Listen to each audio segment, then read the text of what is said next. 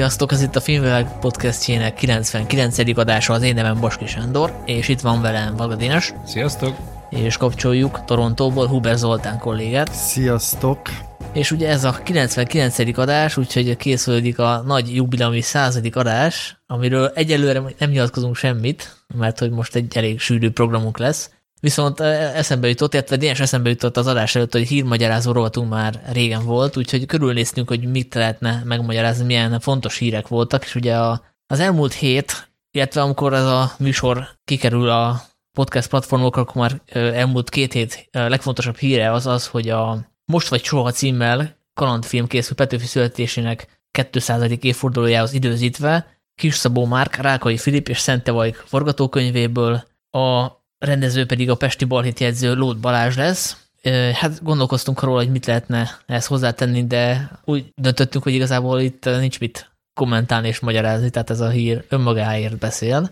Viszont kerestünk akkor egy másik hírt is, ami abból a szempontból izgalmas, hogy kapcsolódik az előző adásunkhoz, ahol ugye megbeszéltük, hogy mik azok a filmek, amiket legjobban várunk, és én mondtam egy filmcímet, a The Fablemans-t Steven Spielberg, ami egy önéletrajzi ikretésű történet, és ezt a filmet én most még jobban várom, mint múlt héten, mert hogy kiderült, hogy David Lynch is szerepelni fog benne, ami szerintem egy tök jó hír. Ugye ő színészként azért már fölbukkantított, uh, ugye a Twin Peaks-ben is, de például a Louis C.K. sorozatában, a Louis-ban is játszott egy, azt hiszem rendezőt játszott talán saját magát, egy zseniálisan vicces epizódban, vagy azt hiszem több epizódban is, úgyhogy nagyon kíváncsi vagyok.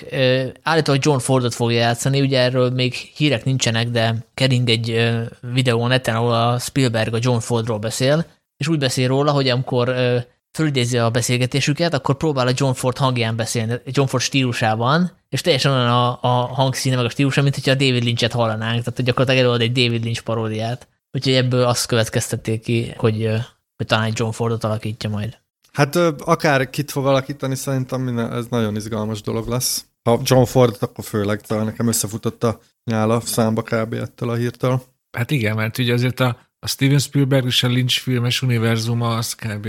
az univerzumnak a két végpontja, szóval hogyha ez találkozik még így is, hogy, hogy Steven Spielberg rendezi Lynchet, azért én azért egy picit vitatkoznék, mert én látok egyébként rokonságot a két rendező között, mert mind a kettő rá van kattalva a kisvárosi Amerikára. Csak az egyik, az egyik ilyen gyerekkori idélt lát benne, a másik meg a tudatalatti összes mocskának a nem tudom, ilyen, ilyen tartóját, szóval... Az álom találkozása a rémálommal. Igen, hát igen, igen. Nagyon szépen. De hogy gondoljatok bele, hogy indul a kék bársony, az lehetne egy, hát egy Spielberg filmnek a legeleje, aztán utána nyilván Hát mínusz a levágott film. Igen, hát igen, azt mondom, hogy ahogy indul az a pár jelenet. Igen, ugye az idélből indul, aztán lemegy a fű, a fű alá a fűrég, és ugye, hogy az nincs, akkor az tényleg még a Spielbergi idél, ugye? Igen, gondoljatok bele, hogy nem a fűre megy rá, hanem gyerek labdáznak, és jön a barátságos űrlény, szerintem megvan a, megvan a párhuzam. És hát nyilván ezt Spielberg is végig gondolta, amikor ugye felhívta a Lynchet, hogy szerepeljen a filmébe, szóval remélem, hogy ebben szóval reflektál, reflektálni fog arra, hogy, hogy ez mennyire valószínűtlen páros, hogy Spielberg és Lynch. Szóval nagyon várom ezt a filmet én is. Még annyi lenne a legjobb, hogyha Werner Herzogot is felkérni valami szerepre, és akkor kész vagyunk. Ú, tökéletes. Hát én néznék egy ilyen visszatérő mondjuk tévéműsort is, ahol a, nincs meg a a hercog ilyen csak és hajóként beszélget, csak annyi, nem is kell semmi, csak hogy izé, dumáljanak. Ja. Na jó, miatt még belevágunk akkor a mai programban, még, még egy adósságunk van, mert hogy a toplistás adásban Dénes megígérte, hogy megnézi a Ne néz felt, és beszámol róla, amiről elfelejtkeztünk a múltkori adásban, úgyhogy Dénes itt a lehetőség, hogy referáljál a filmélményről. Két konkrét emléke van a filmről. Az egyik az, hogy ugye ez egy hát szatirának, vígjátéknak van eladva, és én, én, én igazából sosem nevettem ezen a filmen, viszont ennek ellenére azért érdeklődve néztem, és nem hiányzott az, hogy nem nevetek rajta. Egyszer veszítettem volna a türelmemet, amikor nem tudom, ilyen egy és három tartott a film, és már olyan, olyan volt az érzésem, hogy most már nagyon a vége felé közeledünk, és akkor ránéztem, hogy hol tartunk, és akkor úristen, itt még most még, még legalább három óra. Szóval én most a lehető legunalmasabb kritikus leszek, és azt fogom elmondani, amit már három milliárd ember elmondott, hogy, hogy ez, ez, ez túlságosan hosszú film, amúgy pedig örülök, hogy láttam, és nincs, nincs, nincs több mondani valóm a Don't Look Up-ról, mert már ti is mindent elmondtatok róla. De várj, Dénes, tényleg nem nevettél egyszer se? Ne, én nem, nem, nem, nem. nem. Ilyen, ilyen mosolygások voltak, de, nekem ez így túl, túl, túl konkrétan volt, hogy az arcomba vágva, az az egész túl Mm. sűrű volt. Nekem meg valószínűleg most még jobban tetszene, mint amikor megnéztem, mert hogy közben én a moziban megtekintettem a Moonfall-t, a Ronald Emmerichnek az ubi katasztrófa filmjét, ami gyakorlatilag ugyanaz, mint a néz fel, mármint az alaphelyzete, hogy el fog pusztulni a föld, csak ugye abban nincs humor, és látva, hogy milyen borzalmasan szar filmet csinált ebből a témából az ö, még jobban sajnáltam, hogy arra a filmre ültem be, olyat, hogy mondjuk újra néztem volna az Adam McKay filmjét. Úgyhogy ne nézzétek meg a Moonfall, csak ennyi az egésznek a Szerintem azért nem nevettem, ez egy jó szó, ezt most mert tudod. Azért nem nevettem a, a Nenis fele, mert az igazából tele van ilyen sajnálatra méltó emberekkel, és így nem nagyon tudtam rajtuk nevetni. Meg sajnálatra méltó helyzetekkel, meg az egész ugye olyan sajnálatra méltó, hogy, hogy, hova tart ez a világ, mert ny- nyilván a, a fő tanulságával, meg a fő mondani valójával egyetértettem, és talán ezért is tudtam nagyon nevetni rajta. A Jonah Hill az nem volt vicces? Tehát, hogy őt is sajnáltad, ahelyett, hogy nevettél volna rajta? Hát jó, igen, őt nem sajnáltam. Szóval például nála a Jonah Hill karakterénél vártam a világ végét, hogy pusztuljon már el, ez igaz. Ez, ez igaz. Zoli, akartál mondani valamit? Igen, csak az, hogy uh, fura, hogy ezt mondod, mert te Adam Sandler vígjátékok avatott rajongója vagy. nem vagyok... Annál, na, na, annál, na, na. annál, sajna, annál sajnálatra méltóbb embereket, mint amiket ő megformál. Ezek az ilyen- Szerethető. Ott nagyon fontos, hogy sajnálatra méltó szerethető lúzerek. Itt azért a szerethető szót én nem tudnám senkinél használni ebbe a filmbe. Leonardo DiCaprio-t nem tudtad szeretni? hát annyira nem. De miatt Hát még... nem, mert megcsolta a feleségét, és a Dénesnél ez így, a, morálisan. Ja, Dénes a morális iránytű. A, Én imádom, hogy olyan dolgokat adtok a számba, amire még csak nem is gondoltam. Szóval, kedves hallgatók, van pár Adam Sandler film, amit nagyon szeretek, például szerintem a Happy Gilmore az egy karriercsúcs, de azért jóval több olyan Adam Sandler film, amivel engem is csak kínozni lehet. De például a Happy Gilmore-t vállalom. Na jó, de figyelj, ez a magas labda volt. De egyébként Adam mckay a mondjuk a, a nagy dobást, azt, azt bírtad? Na, azt bírtam, azt, azt, azt, az egy kifejezetten jó film lett, igen. Mert hogy szerintem abban sincsenek nagyon szerethető karakterek. De az nem is vígjáték. Hát azért szerintem mondjuk szatíra, nem? Tehát, hogy ahogy elmagyarázza, az, az szatirikus. Na mindegy, ez most, ez most nem menjünk ebbe bele. De tök jó, hogy megnézted szerintem. Igen, köszönjük, hogy feláldoztad magad, Dénes. Igen, két és fél órát az életedből. Zárója bezárva, és akkor rátérünk a mai programra. Lesz szó eh, aktuális bemutatóról, a Rémálmok sikátoráról, aminek a eredetiét is megnéztük, illetve nem pont az eredetiét, de ebbe- ebben majd belemegyünk. Peter Bogdanovics az évelején hunyt el, és az ő emlékére néztük meg az egyik filmét, a Mi van Dokit. Illetve volt még egy nagy hiányosságunk, hogy, hogy az évvégi listához egyikünk sem nézte meg a Drive My Car-t, ami az angol száz top ott volt a, az első hely környékén, úgyhogy ez volt az egyik leginkább körülrajongott filmje a nyugati kritikusoknak. Ezt most bepótoltuk, és elmondjuk, hogy ott lett volna a helye a mi listánkon is, hogyha időben látjuk. Illetve folytatódik végre valahára a komolyan sorozatunk az Ó testvér merre visz az utaddal.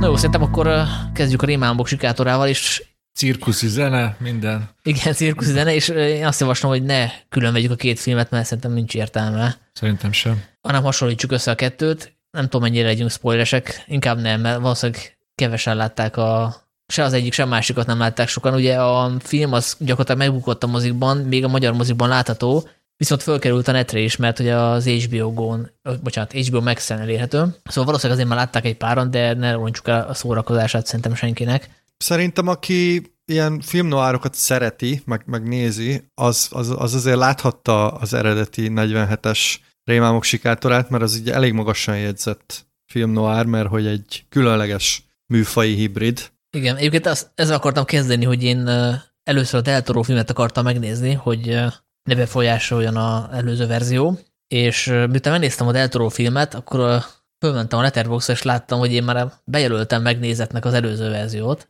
Hoppá. Ugye- Demencia, demencia. 2008-ban megnéztem, Ugye? és nem emlékeztem rá.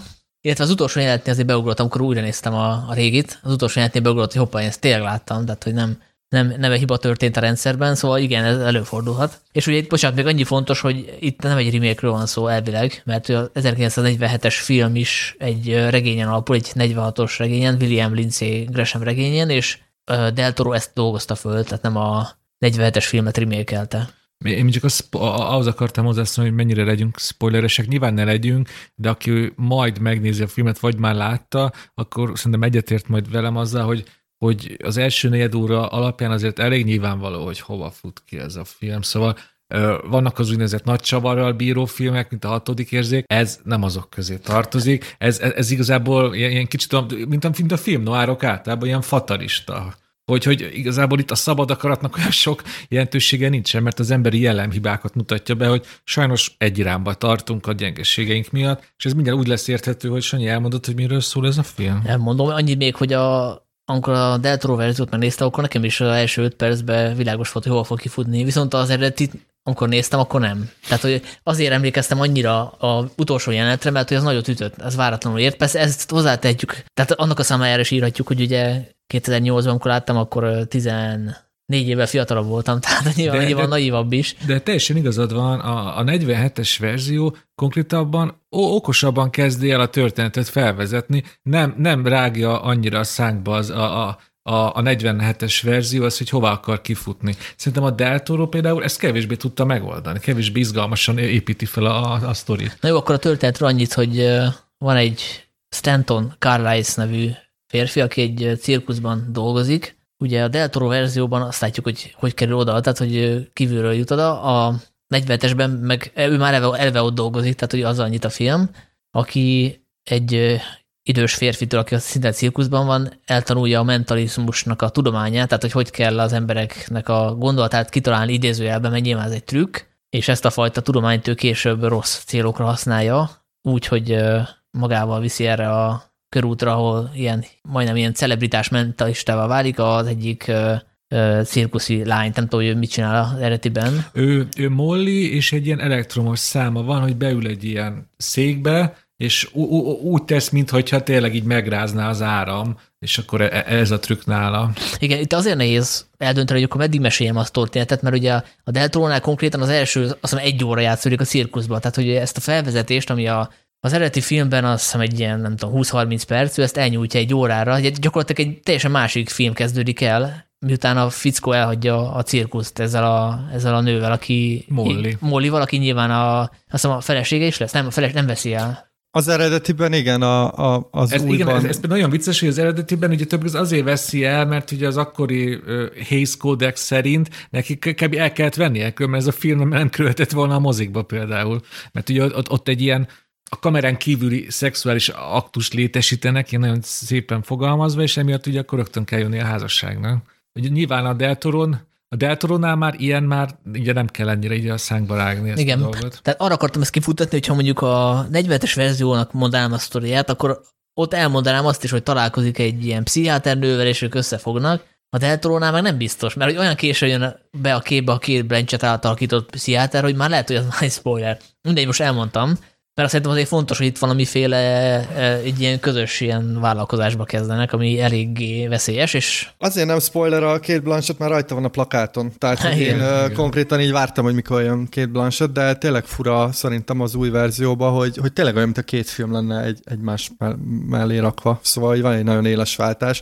Szerintem nem is, a, nem is maga a történet itt a fontos, inkább ez, hogy, hogy ez tényleg egy, egy noir, vagy egy film noir, a klasszikus film noiros sztori szálakkal, meg, meg külsőségekkel, de hogy azért a, a Del Toro féle az, az eléggé erőszakos is, tehát ilyen graphic violence azért rendesen van, meg ugye nincsenek benne természetfeletti dolgok, de ezért kacsingat néhol szerintem a, a horror irányába, míg az eredeti az, az inkább egy ilyen lélektani vagy pszichológiai dráma felé viszi ezt a, ezt a noir dolgot. És persze mondtátok, hogy ki lehet találni, hogy mi lesz, legalábbis a Del félébe, de azért szerintem vannak ilyen érdekes ilyen történetszálak, meg, meg karakterívek, meg, meg a karaktereknek a, a, a háttere, ami kiderül, azok szerintem azért meg, meglepőek néhol. Hát én azt írtam fel magamnak, hogy ez egy, hogy ez egy ilyen felemelkedés történetnek átszázott bukás történet, és hogyha nekem van kritikám az egésszel, ugye, hogy ugye látjuk az elején a felemelkedését, de végig teljesen egyértelmű, hogy, hogy, hogy, hogy, hogy ez csak bukással végződhet,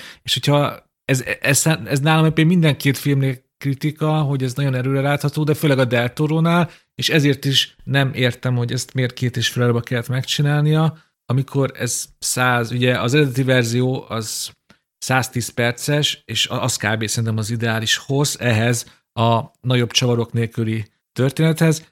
Éppen tök, ez egy tökéletes tanulmányt lehet írni abból, hogy, hogy amit az Deltoró ehhez hozzáadott, ugye az akkor az plusz 40 perc, a, a mondjuk 10-ből 9 az felesleges. Hát meg ugye az a baj szerintem ezzel, azon túl, hogy engem nagyon zavar mostanában ez a két és fél órás játékidő, mert most már akár kell, akár nem, nagyon sok film túl megy bőven a két órán, feleslegesen, de hogy amiket hozzátett, szerintem azok nem mindig védhetőek. Ugye itt gondolok arra, hogy az alkoholizmus a Del féle verzióban nagyon hangsúlyos lesz, meg van egy ilyen apafiú dráma, ami az eredetiből teljesen hiányzik, meg ugye a karakterek, a mellékkarakterek is több játékidőt kapnak a Del Toro féle verzióban, ami néhol szerintem jó, tehát van olyan karakter, aminél ez, ez, ez védhető, vagy, vagy ért, érthető, de van nagyon sokszor, amikor szerintem nem. E, erre hadd csatlakozni, ez nagyon fontos, hogy, hogy azzal, hogy a Del Toro így próbálja megmagyarázni a fősnek a, a, a, a pszichológiai defektjeit és a, a múltját, ezzel igazából leegyszerűsíti,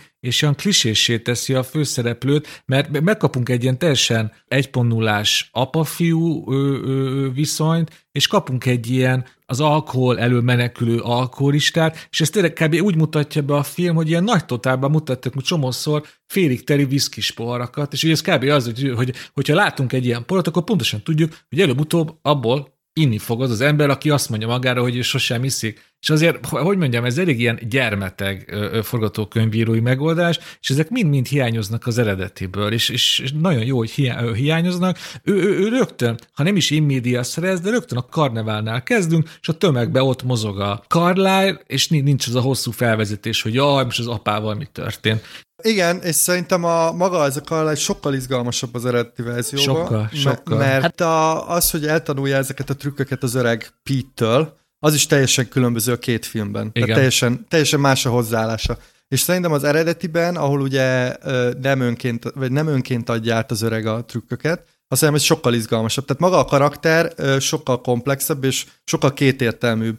A Del Toro féle verzióban azért nyilvánvalóan egy áldozat, és az engem annyira nem, nem érdekelt, és valahogy én Bradley Cooper-t sem éreztem annyira meggyőzőnek, ha olyan volt, mintha ő se tudna, hogy mit keres itt ebbe az egészbe. Én most, most direkt leegyszerűsítem, de a Del verzióban szerintem Carlyle már eleve egy rossz, bukásra ítélt ember. A 47-es verzióban, legalábbis még a legelején, ez nincs, nincs azért a kőbevésve. Hogy, hogy neki egyetlen, ki, egyetlen vég, végcél lehet, végpontja lehet a történetének a bukás. Én nekem a jobban teszett a Del Toro film, és amivel szerintem egyedül vagyok, akkor most itt hát, közül. Igen, igen. Tehát, hogy hát én, akkor igen. Igen, én jobban szerettem, de hogy én is ezt írtam fel a legnagyobb hibának, hogy ugye a Bradley Cooper karakterével nehezebb azonosulni, már ahogy kezdődik a film, az is problémás, mert ugye azt látjuk, hogy ő valami eléget egy hullát, azt hiszem valami ilyen házban, és azért lehet sejteni, hogy neki van valami vaja a fülem mögött, és ehhez képest az első negyed órában, vagy tíz percben meg sem szólal, tehát hogy így ilyen, ilyen kivert kutyaként. Ott,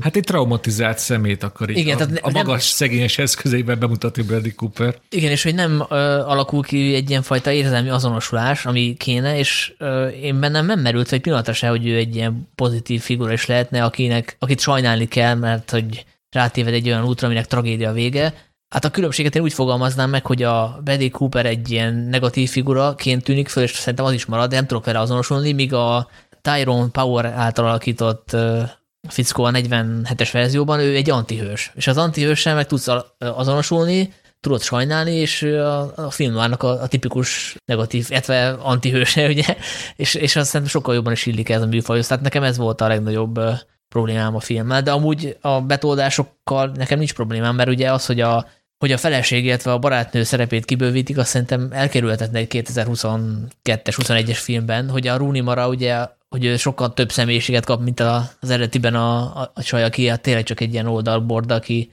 aki szimpatikus, de ilyen nagyon összetett személyisége nincsen. Sanyi, ezt írtam fel. Mi a jobb a, a, a Deltoro verzióban Rooney Mara? Mert az eredetiben ő egy egydimenziós. Hát meg a William Defoe is, mert ugye a William Defoe karakter gyakorlatilag hiányzik az eredetiből. Igen, csak nekem azzal meg pont az volt a bajom, hogy, eh, hogy nagyon direkten elmondja, hogy ugye, hogy, hogy közelítik meg ezeket a geekeket, ugye, akiket ilyen szörnyszülöttként mutogatnak, és nekem pont az volt a problémám a, a Del Toro félben, hogy, hogy nagyon, nagyon a szánkba van rágva. Míg, a, míg az eredetiből ugye ez a száj teljesen hiányzik, tehát ott csak az van, hogy ezek ilyen lecsúszott arcok, akik úgy oda, oda keverednek, és nekem ez egy, egy fokkal, hogy mondjam. Tehát ugye a Del féle alapvetően sötétebb sokkal. Nem csak azért, mert, mert erőszakosabb, meg véresebb, meg ugye például összehasonlítod a két szellemidézős jelenetet, a teljesen más, de hogy, de hogy emiatt is, hogy, hogy sokkal kegyetlenebb a cirkusznak a világa, mint az eredetiben. Hát, hát meg a két Blanchett figurája is több a Deltorónál. Szerintem nekem az jobban tetszett, jobban ki van bontva, ilyen picit ilyen, Jó, sokkal most... inkább végzetasszonyásabb, míg a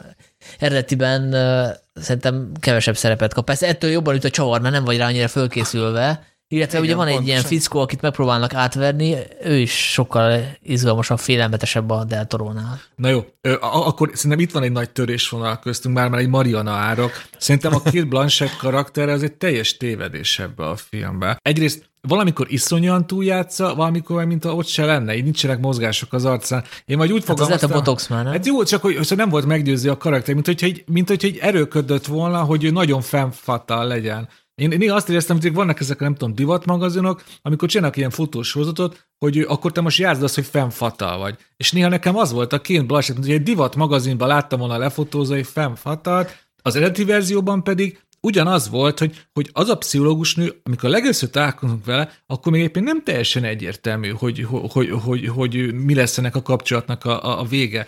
A Deltoróban ott teljesen bele van dekódolva, hogy, hogy itt átverés, meg, meg micsoda lesz. Egyébként én nagyon hevesen bologatok, de most pont ezt írtam fel magamnak, hogy két Blanchettnek voltak olyan gesztusai, ami, ami elképesztően mű volt, ahogy, ahogy mozog. Igen. És uh, én nekem az jutott eszembe, hogy, hogy Del Toro nyilvánvalóan imádott noárt forgatni, meg bevilágítani a szemét, meg, meg ezt az egész fennfatálos noáros világítást megcsinálni, a, ami tök jó dolog, csak hogy az a baj, hogy nem írt mögé egy rendes karaktert. Tehát, hogy Nekem itt a, a, az, hogy ő, ő pontosan így hogy kerül a történet, meg mit csinál, az szerintem, hogyha így most nem akarunk spoileresek lenni, de a lebontanánk, az néhol azért problémás.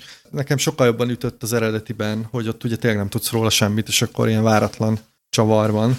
De egyébként nekem ez volt a problémám a magával a Ugye mondtátok, hogy a, az eredetiben a cirkuszos rész az, az talán egy negyed óra, vagy tíz perc. Itt meg majdnem egy óra, és lát, Deltoró látványosan elveszik ezekben a díszletekben, és biztos tök jó volt neki felépíteni egy nagy cirkuszt, csak hogy én nem éreztem, hogy ez, ez teljesen indokolt lenne, hogy nekünk ilyen sok időt kell. Hát egy picit lárpullár volt, de ugye a nak a, a szörnyek a nagy kedvencét, tehát gyakorlatilag bármelyik filmét megnézzük. A, ja, abszolút, persze. Elbolytól kezdve a pár labirintusát, hogy ő mindig ilyen, ilyen, ilyen csodálattal fordul ezekhez a szörnyekhez, meg ez az egész világhoz, hogy nyilván ez így bevallottam neki a, a, a kedvenc része, tehát valószínűleg ezért is csinálta meg ezt a filmet, mert ez izgatta, hogy ez felépítse ezt a világot, és lehet, hogy picit túltolta, viszont az eredeti meg szerintem túlságosan is, az nem adja át a cirkusznak a hangulatát, annak, annak ilyen, ilyen semmilyen hangulat. Az a cirkusz helyett játszott volna egy, nem tudom, egy ilyen matinében is, egy, vagy bár, bármilyen más ilyen, ilyen közösségi helyszínen, tehát abban meg kevés volt a, a hangulat. De, de pont ezért volt jó szerintem igen, az igen. eredeti. Mert az a baj, hogy, így, hogy romantizálja ezt az egész cirkuszos világot. Most, most én egyébként nem kötődöm el, szóval én nem szeretem a, a cirkusz világát, meg én nekem az egész olyan taszító, de most ezt leszámítva romantikusan mutatta be ezt az egészet, ilyen tényleg ilyen gyermeki csodálattal, ami tök jó, csak szerintem nem illik ez a történethez. Az eredetiben ugye ez a cirkusz, ez valószínűleg olyan, mint a valóságban, hogy egy ilyen szegényes az egész, mű dolgok, izé, fa, meg vászom, meg nem tudom mi, és szerintem az valahogy jobban illik ehhez a, ehhez a fajta fatalista történethez. Hát meg, mm, ugye ezt már mindig mondjuk, hogy 40-es verzió versus a mostani. A 40-es verzió ugye az még a klasszikus hollywoodi időszak, amikor semmi nem álltott annak a, az útjába, hogy, hogy a történetet a lehető legtökéletesebb ritmusba mindenféle felesleg nélkül elmesélni. És szerintem a, ennél a rémámok sikátorán ez a legjobb hozzáállás, amit ott látunk, hogy elég ott indul a történet, ahol kell, nincsen ilyen előzmény, annyit kapunk a cirkuszból, ami tényleg szükséges, és aztán rögtön átmegyünk a nagyvárosba, ami azt hiszem Chicago, vagy lehet, hogy kisebb mondom, mondom a nagyváros, és is sosem éreztem azt, hogy, hogy, hogy így elábrándozna. Például a, a Deltoró pedig van egy ilyen, ilyen preparált, ilyen szörnyszülött csecsemő? Hogyha azt nem mutatja Igen. meg hatszor a filmbe, akkor egyszer sem. És akkor az ugyanaz, mint a viszkis pohár. Hogy én már másodszor is értettem, hogy oké, neked ez fontos, meg ez ilyen szimbóluma az egésznek, hogy a, Ugye mondtad, hogy mit, mit tetszett a Deltolulmanak ennek ebben a történetben, miért akarta megcsinálni. Teljesen egyértelmű, hogy neki az a, az egész életművének kb. úgy lehet egy mondatba összefoglalni, hogy, hogy a, az igazi szörny az az ember, és nem hogy az ember tud az igazán szörnyeteg lenni, nem pedig az, aki nem tudom, úgy néz ki, mint egy triceratops. És, és ez is, most is ezt kapjuk, és, két, és ez két és fően keresztül görgeti ezt a amúgy nagyon fontos, de azért elég egyszerű tanulságot. Hát mert nem vagytok Deltoro fanok, ez szerintem ez erős visszavezető. De én egyébként hogy én el tudok belül az ő világával, tehát hogy én nekem az önmagában érték, hogy valaki ki tudja élni a, a nagyon bizarr fantáziáját és vizualitását. De igen, ezt elismerem, hogy ebben van felesleg, de hát nem minden történetet kell a, nem minden filmet kell a történet köré szabni, tehát hogy, hogy igen, a 47-ben, amikor készült az eredeti verzió, akkor tényleg az volt a vezére, hogy a történet az első, a cselekmény, és minden más vizualitás, hangulat, stb. az, az sokadrangú. És nekem ez nem szimpatikus ez a hozzáállás sem. Tehát a film azért az több, mint a sztori, meg a cselekmény. Vannak olyan filmek, amikor több, valamikor meg tényleg a történet visz előre minket, és úgy, hogy azért a történet megfelelő terepet ad ahhoz, hogy a karaktereket elmélyítse, és itt az, az megvan a 47-es verzióban. Amúgy én azért abban abba majdnem biztos vagyok, ha csak az újat látom, és nem látom a régit, akkor szerintem nekem most jobban tetszene a Del Toro féle verzió. És ez nagyon, hogy most tényleg valaki megkérdezi, hogy most melyiket nézze meg, nagyon nehéz válaszolni, mert nyilvánvalóan szerintem ez a, ez a 2022-es verzió, azért ez jobban befogadható, ez inkább a, a, a, a mostanság megszokott filmnyelvvel, meg látványvilággal szól az emberekhez, ismernem kéne azt az embert, aki meg, ha esetleg bárki megkérdezi, hogy melyiket nézze meg, akkor itt ismernem kéne ahhoz, hogy tudjak neki válaszolni, hogy, hogy, hogy melyiket nézze meg. Szerintem ez hát jó, igen, mert egy 75 éves filmről beszélünk, tehát azért attól elvárni azt, hogy azt, azt tényleg azért, aki nem néz régi filmeket, annak, annak nehezebb befogadni. És egyébként én, egy, én egyetértek veled, uh, Sanyi, abban, hogy tök jó, hogyha valaki kiéli a vizualitását, meg nagyon erős vizuálisan a film, akár a történet rovására is, és én, nekem egyébként ezért tetszett a filmnek a második fele sokkal jobban, amikor a cirkusz helyett már egy ilyen klasszikusabb film noárba vagyunk. Én ott éreztem, hogy, hogy ez tényleg izgalmas,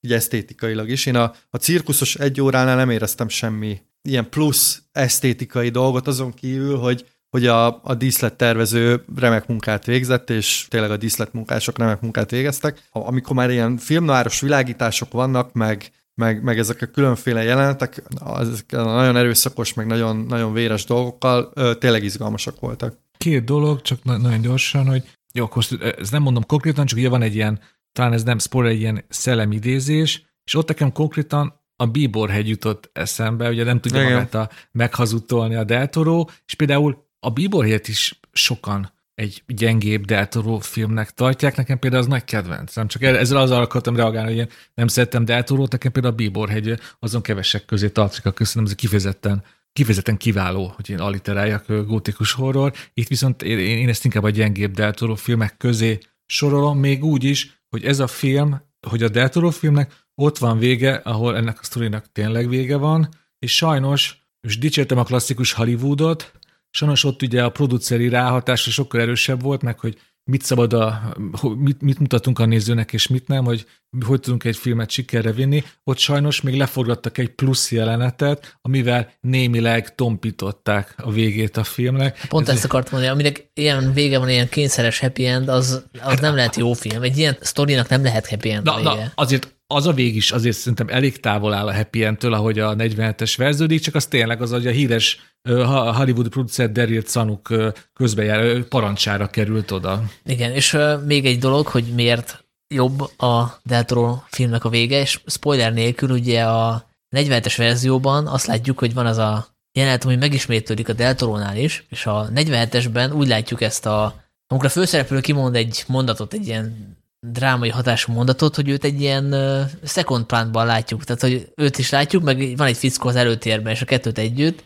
Holott szerintem, aki elvégez mondjuk egy év folyamat egy filmes iskolán, az már tudja, hogy ilyenkor egy drámai pillanatban egy közelét kell adnia a főszereplő arcáról. És ezt, ezt az ígyszert kihagyja a 47-es film, amit nyilván a Deltoro nem hagy ki. Tehát ezt, ezt nem is értem, hogy ezt hogy lehetett ezt megoldani, így elcseszni az utolsó pillanatot. Így, így utólag igazat adok neked, mert pontosan tudom, hogy miről beszélsz, de a film nézése közben ez nem zavart. Melyiket láttad először? Én a 47-es láttam Na először. Igen. Sok, sok mindent megmagyaráz. Egyébként a... De mint kiderült, amúgy te is, Sanyi. Hát csak nem emlékeztem rá.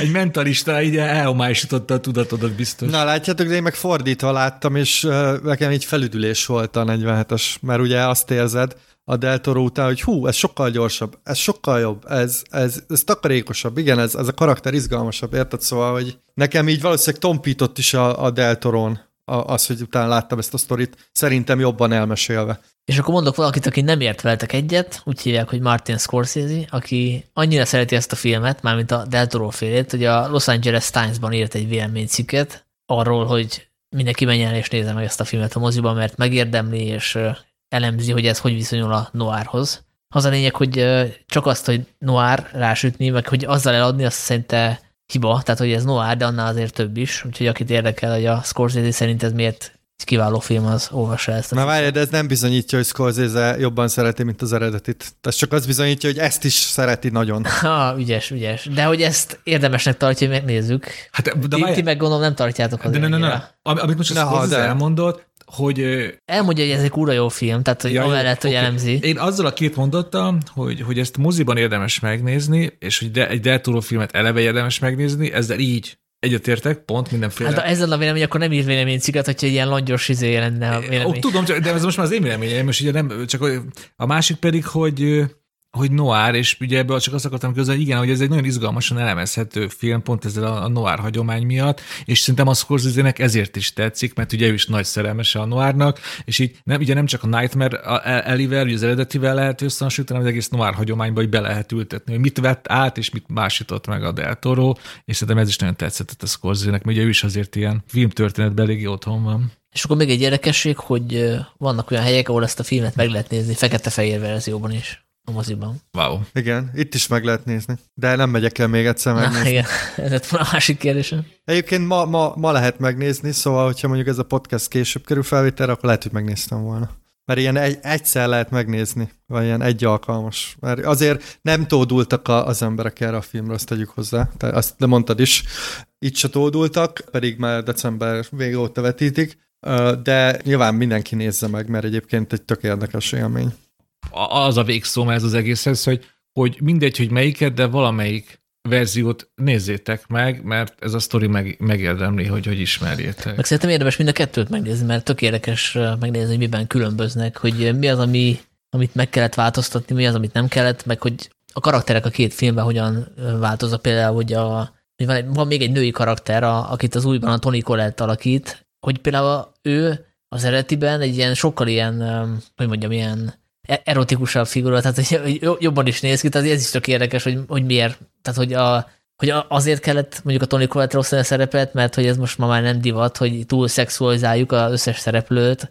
Ugye a, a férfi főszereplő is inkább férfias ikon, mint mondjuk a Bradley Cooper, bár nyilván ezt így nehéz megítélni férfi szemmel, de hogy, de hogy, ez, ez, is érdekes, ezeket, ezt is összehasonlítani a castingot, hogy hogyan castingoltak. Ugye a Rooney Maras egy ilyen kiköpött, ilyen noáros szépség, nem mondom, hát de, de, szerintem igen, mert ő ez a tipikus ártatlan. Ilyen de kis... hasonlítsuk össze például azzal, akit, aki a, azt a szerepet játszott az eredetiben, Joan Blondwell. Tehát, hogy nyilván ezek ilyen apró változtatások, de ennek is, ezen is érdemes elagyalni. Bo- bocs is, hogy nekem nem volt teljesen tiszta, akkor szerinted most melyik zína szexibb? A 47-es vagy a 22-es? Hát a 47-es nyilván. Érdekes, mert ha, ha úgy teszed fel, hogy mely, mely karakternek erősebb a szexuális töltete, vagy a kisugárzása, akkor egyértelműen a 22-esnek szerintem a Tony Collette-nek. Na, hát ebben nem értünk egyet, Zoli. Hát szerintem a 22-esnek, mert ugye ott, ott sokkal kifejezőbb, tehát hogy jobban kifejezőbb. A, ugye az eredeti verzióban az itt finoman jelezve van, de hát ennek köze van ahhoz is, hogy ugye akkor még elég szigorúak voltak Igen. a ugye a Hész Codex, meg stb. Szóval nem, nem lehetett volna egy olyat csinálni, hogy benyúl a kádba, és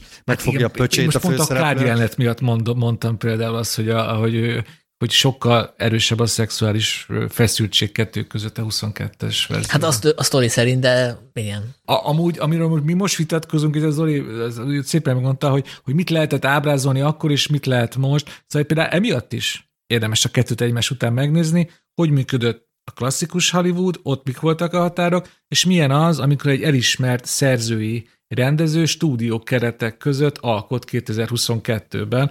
Azon nagyon érződik tényleg, hogy, hogy a Delturónak mennyivel nagyobb szabadsága volt most 2022-ben, mint a 47-es rendezőnek, sajnos nem tudom a nevét, és, és ugye most jön a csavar, hogy ez a szabadság, ez úgy látszik nem mindig jó, legalábbis az én értelmezésem szerint, ugye, hogy a, az a produceri rendszer, amikor ugye rá van ütve a vonalzó a rendező kezére, hogy hol itt a tempó, nem megy a történet előre, nem művészkedj, az Legyen néha bejön, end. néha bejön. Legyen happy end. Stb. Hát szorul, szorult helyzet csiszolja az elmét, ugye, ahogy a közmondás tartja. Igen. Szerintem is érdemes ezt a... Azért ritka szerintem az ilyen filmpáros, amikor, tehát hogy egyrészt sok idő van a kettő között, meg teljesen más irányból megy neki ugyanannak a történetnek.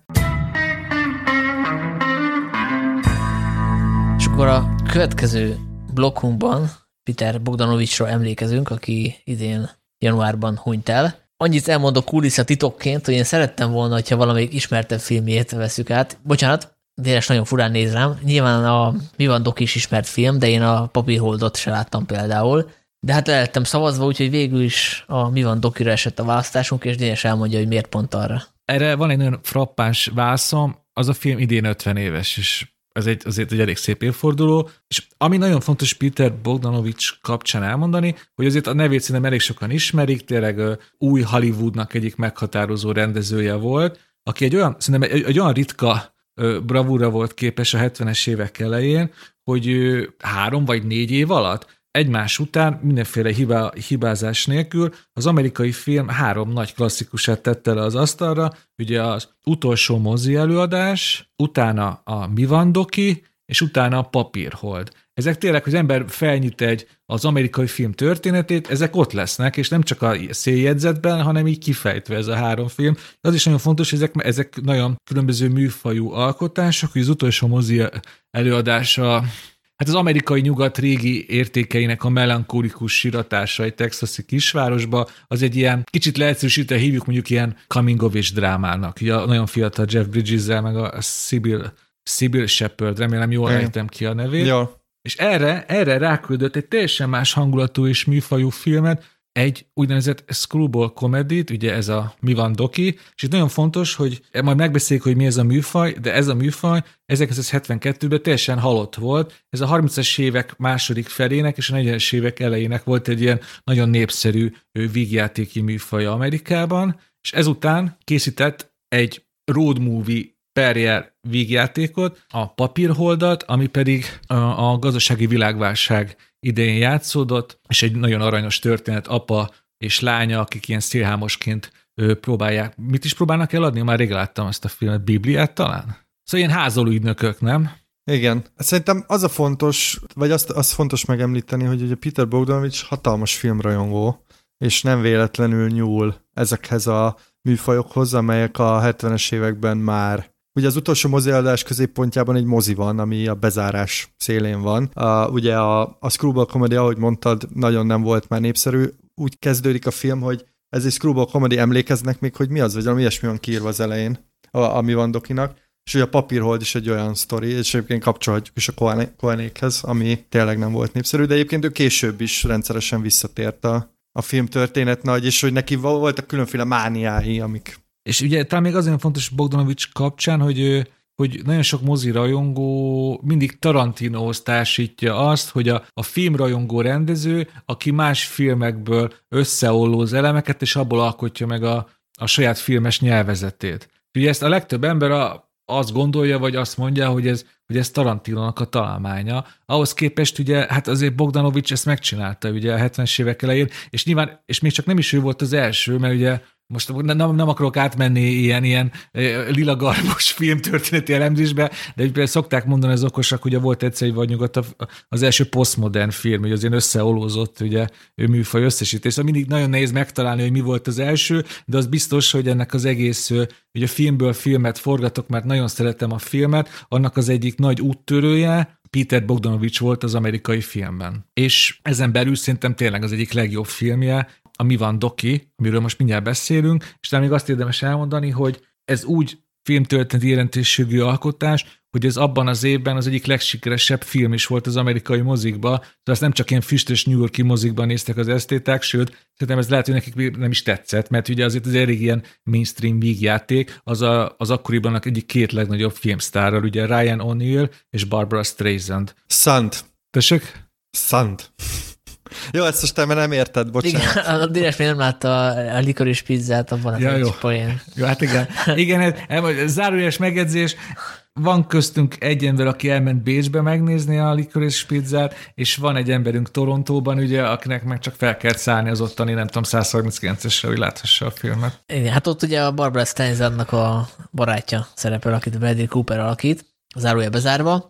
Hát ugye a film arról szól, és igazából ezt nem lehet elmondani, mert annyira, annyira, annyira összetett az története, hogy San Franciscóba érkezik egy zenetudós a mennyasszonyával, és rájuk okaszkodik egy, egy fiatal nő, akiről igazából semmit nem tudunk, őt alakítja Barbara Streisand, és hát ő gyakorlatilag teljesen szabotálja ennek a szerencsétlen férfinek a, a hétvégéjét, vagy nem is tudom, ez mikor esik, mert hogy hát ő nagyon szeretné valamiért megszerezni őt magának, és gyakorlatilag a feleségének adja ki magát, és előkerülnek különféle bőröndök. Három sőt, azt hiszem négy. Négy ugyanolyan bőrönd van, ami, amik nyilván elcserélődnek. Az egyikben ékszerek vannak, egy ékszerrablásból, a másikban ilyen szigorúan titkos dokumentumok, a harmadikban ugye a főszereplőnek ilyen kövei vannak, ő ezt valamiért ilyen hangvillaként használja, nem is értem, hogy miért. És a... ezt, ezt nem kell érteni. Elmondjam, Sanyi, én értem, hogy miért. Majd elmondja az Oli mindjárt, a négyiben pedig a Barbara Streisandnak a, a ruhái, és ezek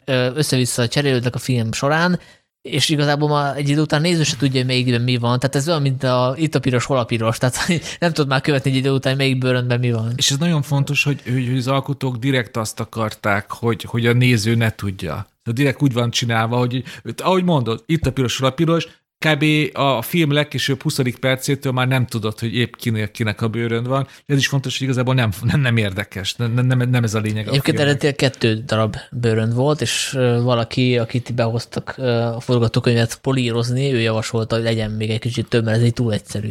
Na de, Zoli, miért fontos azok a különféle zenei hangokat adó kövek ebben a filmben? Mert az az elmélete a zeneprofesszornak, és arra akar egy ösztöndíjat kérni, hogy a prehisztorikus hangszerek valójában kövek voltak, és így születtek meg azok a dallamok, amik később tovább éltek, és a mai zenére alapvető befolyással vannak, ezért ő így csörgeti ezeket a köveket, hogy a, a, a hangskálát a kövekből nyerje ki de egyébként ez tényleg lényegtelen. Szerintem itt a... Bocsánat, csak hogy igen, nagyon fontos, hogy ne veszünk el a történetbe. Ahhoz, hogy megértsük, hogy miért jó ez a film, szerintem a Screwball comedy beszélünk, mert szerintem egyáltalán egyértelmű, hogy mi az. És szerintem úgy a legegyszerűbb, hogyha a romantikus végjátékkal hasonlítjuk, hasonlítjuk össze. Ugye a romkomok az általában ilyen kellemes, szívhez szóló, kellemesen humoros filmek, amikben végén a szerelem, ugye a férfi és a nő, vagy, vagy ugye bármilyen felállásban, ugye, de egymásé lesznek. A Screwball kominak is általában az a vége, hogy a két főszereplő végre ugye átölő egymás, egy győzelemeskedik a szerelem, de az út az teljesen más. Itt az a fontos, hogy alig, hogy elkezdődik a film, rögtön teljes őrületbe átkapcsoljon az egész, és egy ilyen, mintha a nemek háborúját látnánk, mindenki úgy beszél, mintha legalábbis általában a női karakterek úgy beszélnek, mint hogy ilyen géppuska lenne a szájuk, hogy csak lökik, lökik, lökik a sóder, káosz van, kb. azt akarják, hogy neked is úgy verjen a szíved, hogyha, hogy ilyen szívram közeli, közeli állapotban legyél. Úgy hívják ezt, hogy pingpong dialógus. Tökéletes, köszönöm. És ami még nagyon fontos, hogy ugye a 30-as években érte a virágkorát ezt a műfaj, és akkor ez nagyon progresszív volt, mert igazából a Scrumol komedikbe a nő irányít, a nő a domináns. És ez ezt akartam mondani, hogy egyébként tök érdekes, Sanya, hogy összefoglaltad a történetet, mert te úgy foglaltad össze, mintha ez a férfi egy ilyen vétlen áldozat lenne, és egy ilyen piócaként tapad rá a nő, holott szerintem a Screwball komediknek pont az a lényege, hogy, és szerintem tényleg nagyon progresszívak voltak, és a romantikus komédiákhoz képest főleg progresszívak voltak, hogy ugye itt egyszerűen a nőnek megtetszik ez a férfi, és a maga sajátos ilyen természeti erejével tényleg így, így elsöpri gyakorlatilag, és me- megőrli. De tényleg, hogy itt egyenrangú a két fél abból a szempontból, hogy, hogy a nő abszolút nincs alárendelve a szituációknak, sőt, hogy ő irányítja nagyon sokszor a, az eseményeket, akár úgy is, hogy a férfi akaratán átlépve, vagy, vagy az ellenmenve, mert hogy ő tudja, hogy egyébként ők egymásnak valók. És ugye szerintem ez egy tök érdekes sajátosság ennek a műfajnak. Olyan, mint hogy nem tudom, vígjátékok akciófilmjei lenne, mert olyan a ritmus, mint egy akciófilmnek. Csak itt ugye a, a verbalitás miatt nincs megállás, nincs megállás, és ez azt jelenti, hogy a, a rossz screwball komedi, a, a rossz screwball komedi, mert nyilván olyan is van, az lefárasztja a nézőt, és egyszerűen már nem bírja tartani a ritmust. A jó screwball komedi meg teljesen átveszi az uralmat a néző felett, és egyszer nem tud ebből a ritmusból kikapcsolni, így kicsit így elaléva nézi, hogy hogy lehet ez az egész ős káosz, hogy, hogy itt miért nem robbannak fel az emberek, és miért tart még mindig, és miért van még mindig egy bőrön, és miért cserélgetik, és így,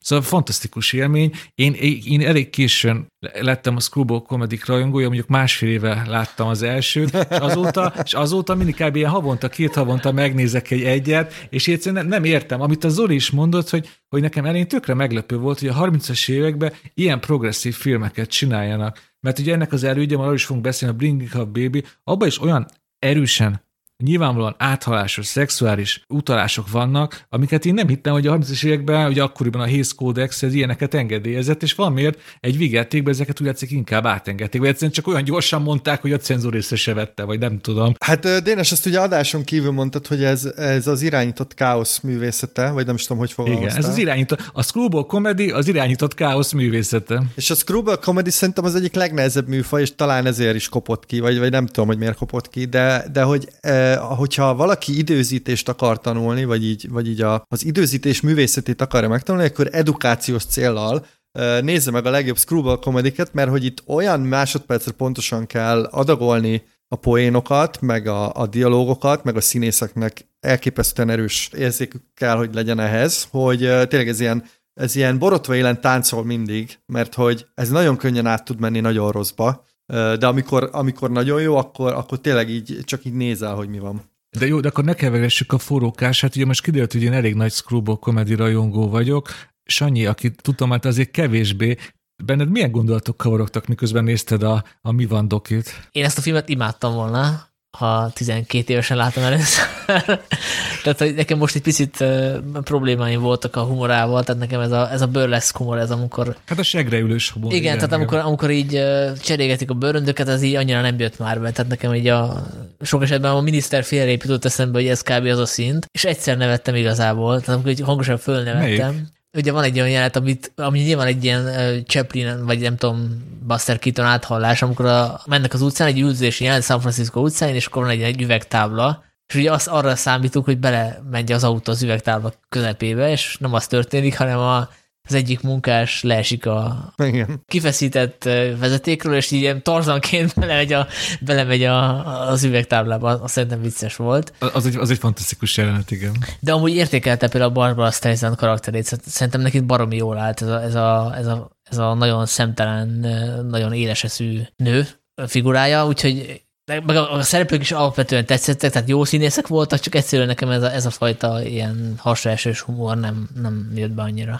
Igen, most, hogy mondtad ezt a hasraesős, szerintem a, a, a legszemléletesebb magyar szó a harsány. Ezek nagyon harsány filmek, és ugye a harsányság azért az, hát az elég ellentmondásos dolog, igen. Tehát ez a, ez a fajta humor, amikor ott a hotelba cserélgetik a, a szobákba, mennek ide-oda, ugye ez nagyon rajzfilmes egyrészt, tehát hogy a, a Tom és Jerryben voltak ilyen jelenetek, hogy össze-vissza rohangáltak a, a szobákban. Úgyhogy ez nagyon könnyen át tud menni egy ilyen szeszélyes évszakok féle ilyen bohózatba, ami, ami nekem, nekem sem a szívem csücske, viszont ebben a filmben vannak ezek, amiket te is említettél, ilyen, ilyen nagyon fizikai, bőrleszkes, a régi klasszikus, a, ugye a burlesque az akciófilmnek szerintem így a, nem csak szerintem, hanem ugye ez, tehát a burlesque-ben az akciófilm elődjét is lehet tisztelni, és szerintem ezek a jelenetek nagyon látványosak, és nagyon-nagyon viccesek, és amiatt megéri megnézni a filmet. Jó, és akkor a Howard Hawks nevét valaki dobja be. Igen, ez nagyon fontos, ezt talán a ilyen, ilyen triviaként is érdemes, hogy elhangozzék, hogy mi, mi volt ennek a filmnek a születésének a háttere, hogy megkérdezték a Peter Bogdanovicsot, hogy lenne kedve a Barbara streisand forgatni, és hogyha már forgatna vele, akkor milyen filmet tudná elképzelni. És akkor kb. valami ilyesmi választ adott. Hát egy ilyen, olyan, olyan screwball komedibe kb. olyanban, mint a Bringing Up Baby, amit a Howard Hawks rendezett. Nem ezt mondta, ehhez hasonlót mondott, most nem tudom szó szerint idézni, és ugye beszéltünk, hogy ő nagy filmrajongó volt Bogdanovics, de konkrétan hosszú-hosszú interjúkat készített ugye Hawks és nyilván az egész életművet ugye átolt szettig ismerte. És a Bringing Up Baby, szóval nem, nem annak a remékét készítette el, de szokták mondani, hogy, hogy a Bringing Up Baby a, a legintenzívebb és a legőrültebb screwball comedy. És szerintem ezt, az őrületnek ezt a fokát akarta valahogy újra teremteni, amit ugye Howard Hawks a 30-as éveken egyszer már megcsinált. Ez nagyon fontos, hogy ő az akkori korszak két legnagyobb sztárjával, ugye Cary grant és Catherine hepburn és éppen én többek között én ezért szerettem jól a Bring a Baby-t, mert, mert e- egyszerűen nem csak, hogy nagyobb sztárok, de szerintem jobb színészek is, mint Ryan O'Neill és Barbara Streisand, ugye Hepburn meg Grant. A másik pedig, hogy szóval azért az őrületet mondjuk, mondjuk a 80-90 tudta megcsinálni, mint amit Hawks, Hawksik akkor annó. Ugye az a film arról szól, hogy, hogy Ryan O'Neill ugye egy ilyen zenetudóst játszik, Cary Grant pedig tényleg egy, ugyanígy egy ilyen csak a tudománynak élő paleontológus. Paleontológus. És hogyha már beszélünk az ilyen szexuális áthalásos, ilyen ö, szexuális ö, töltetű poénokról, ugye egy ősi dinoszaurusznak a csontvázát akarja összeállítani, ez neki minden álma, és már csak egy csont hiányzik, ugye melyik csont, ugye a, kb. a farokcsont, vagy valami hasonló, ezt kell neki ugye megtalálni, hogy ki, kinőjön neki is a farka, ilyen nagyon csúnyán fogalmaz a magyarul, ugye ez angol jobban hangzik, és ez ugye mi kell neki, hogy kezelésbe vegye egy nő, Catherine Hepburn, aki ugyanúgy ő jár utána, idegesíti, idegesíti addig, addig, amíg egymásban nem szeretnek, és ott is ilyen őrületes jeleneteken keresztül. Szerintem például, aki még nem látta a Screwball comedy szerintem a Bringing a Baby az egy, az, az egy jó, jó, jó, jó, jó kapudrog.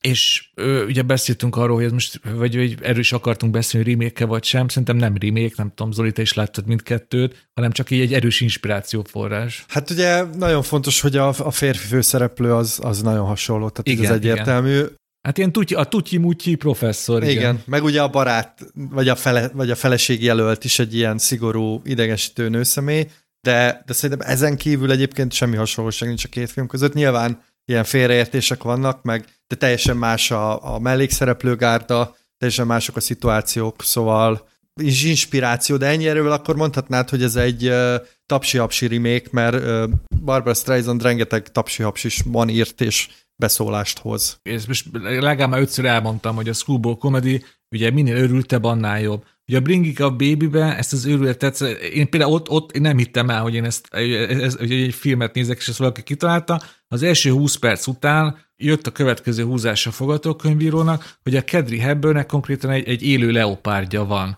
és kiderül, hogy a, hogy a Bringing Up Baby, ez a cím, a baby, az valójában egy leopárd, és így direkt utána is olvastam, hogy ott, hogy ott konkrétan egy, egy élő leopárddal forgatták végig le ezt a filmet, és csak egy izgalmas trivia, főleg úgy izgalmas, hogy ezt az elég kevesen látták, hogy Catherine Hepburn az nagyon szeretett a, a vadmacskával dolgozni, Cary Grant kevésbé, és ez látszik is a jeleneteken, hogy, hogy amikor Hepburn van a, a vadállattal, akkor mindig látszódik, hogy tényleg ott van, a Cary Grantnél azért néha érződik, hogy ott kicsit trükköztek a felvételeknél. Szóval nézzétek meg a Bring Your Baby-t, én még mindig a hatás alatt vagyok.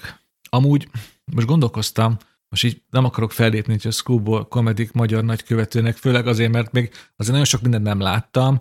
Én ezt nagyon is köszönöm a Nagy Gergőnek, miatt láttam a The Lady Eve-et, abban a Henry Fonda szerepel. Nekem az volt az első ilyen klasszikus Screwball komedim, és korrigálom magamat, szerintem az a legjobb belépő ez a műfajhoz, és nem a Bring Up Baby.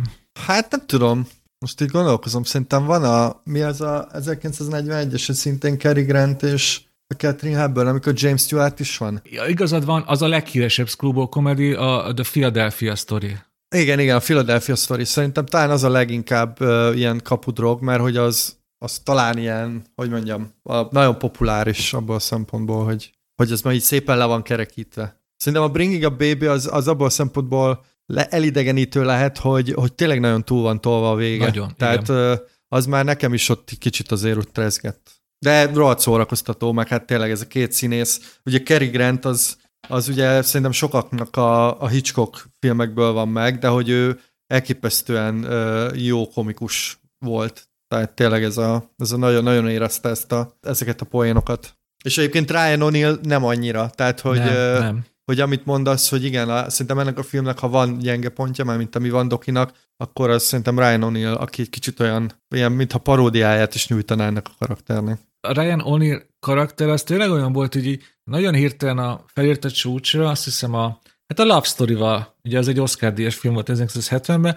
ott pár évig a csúcson volt, és aztán ő, ő a, míg a Barry Lyndonnal forgatott egyet Stanley, ugye Stanley Kubrick rendezésében Barry Lyndon, és utána ő azért nagyon hamar eltűnt, és nem ismerem a karrierjét, lehet, hogy ennek más oka is volt, de azért szerintem annak az is lehetett, hogy azért rájöttek Hollywoodba, hogy ő, hogy ő azért nem akkora nagy színész fenomén. Egyébként itt még együtt volt Streisandal, mert hogy egy párt alkottak. Igen? Azt nem tudtam.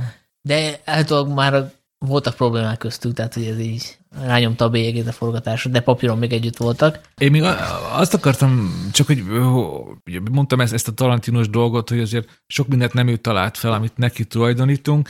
Például szerintem azért nagyon bátor húzás volt a, a, a Mivandoki íróitól, meg ugye Bogdanovistól, hogy ez egy 1972-es film, és a film utolsó előtti mondata az egy konkrét idézet az a már említett Love Storyból, ami egy ilyen mézes-mázos romantikus film, ugye Ryan O'Neill és Ellie McGraw. McGraw, igen. Igen, és ő, ő, ott abban teljesen komolyan elhangzik az a, hát elég ilyen Guy Gitches mondat, hogy nem fogom tudni rendesen magyarul lefordítani, hogy, hogy a szerelem azt jelenti, hogy neked sosem kell bocsánatot kérned. Ami, hogyha belegondolunk, Hát azért a szerelem nem ezt jelenti meg, hogyha valaki szerelmes, attól még követette hibákat, és érdemes utána bocsánatot kérnie, és, és, pont, és pont erre utalnak vissza a Mi van Doki végén, amikor Barbara Streisand ilyen nagy, nagy, nagyra nyílt szemekkel ugye ugyanezt a mondatot elmondja a Ryan O'Neillnek, és a Ryan O'Neill visszanéz rá, és azt mondja, hogy tehát ez, ez a leghülyébb dolog, amit valaha hallottam.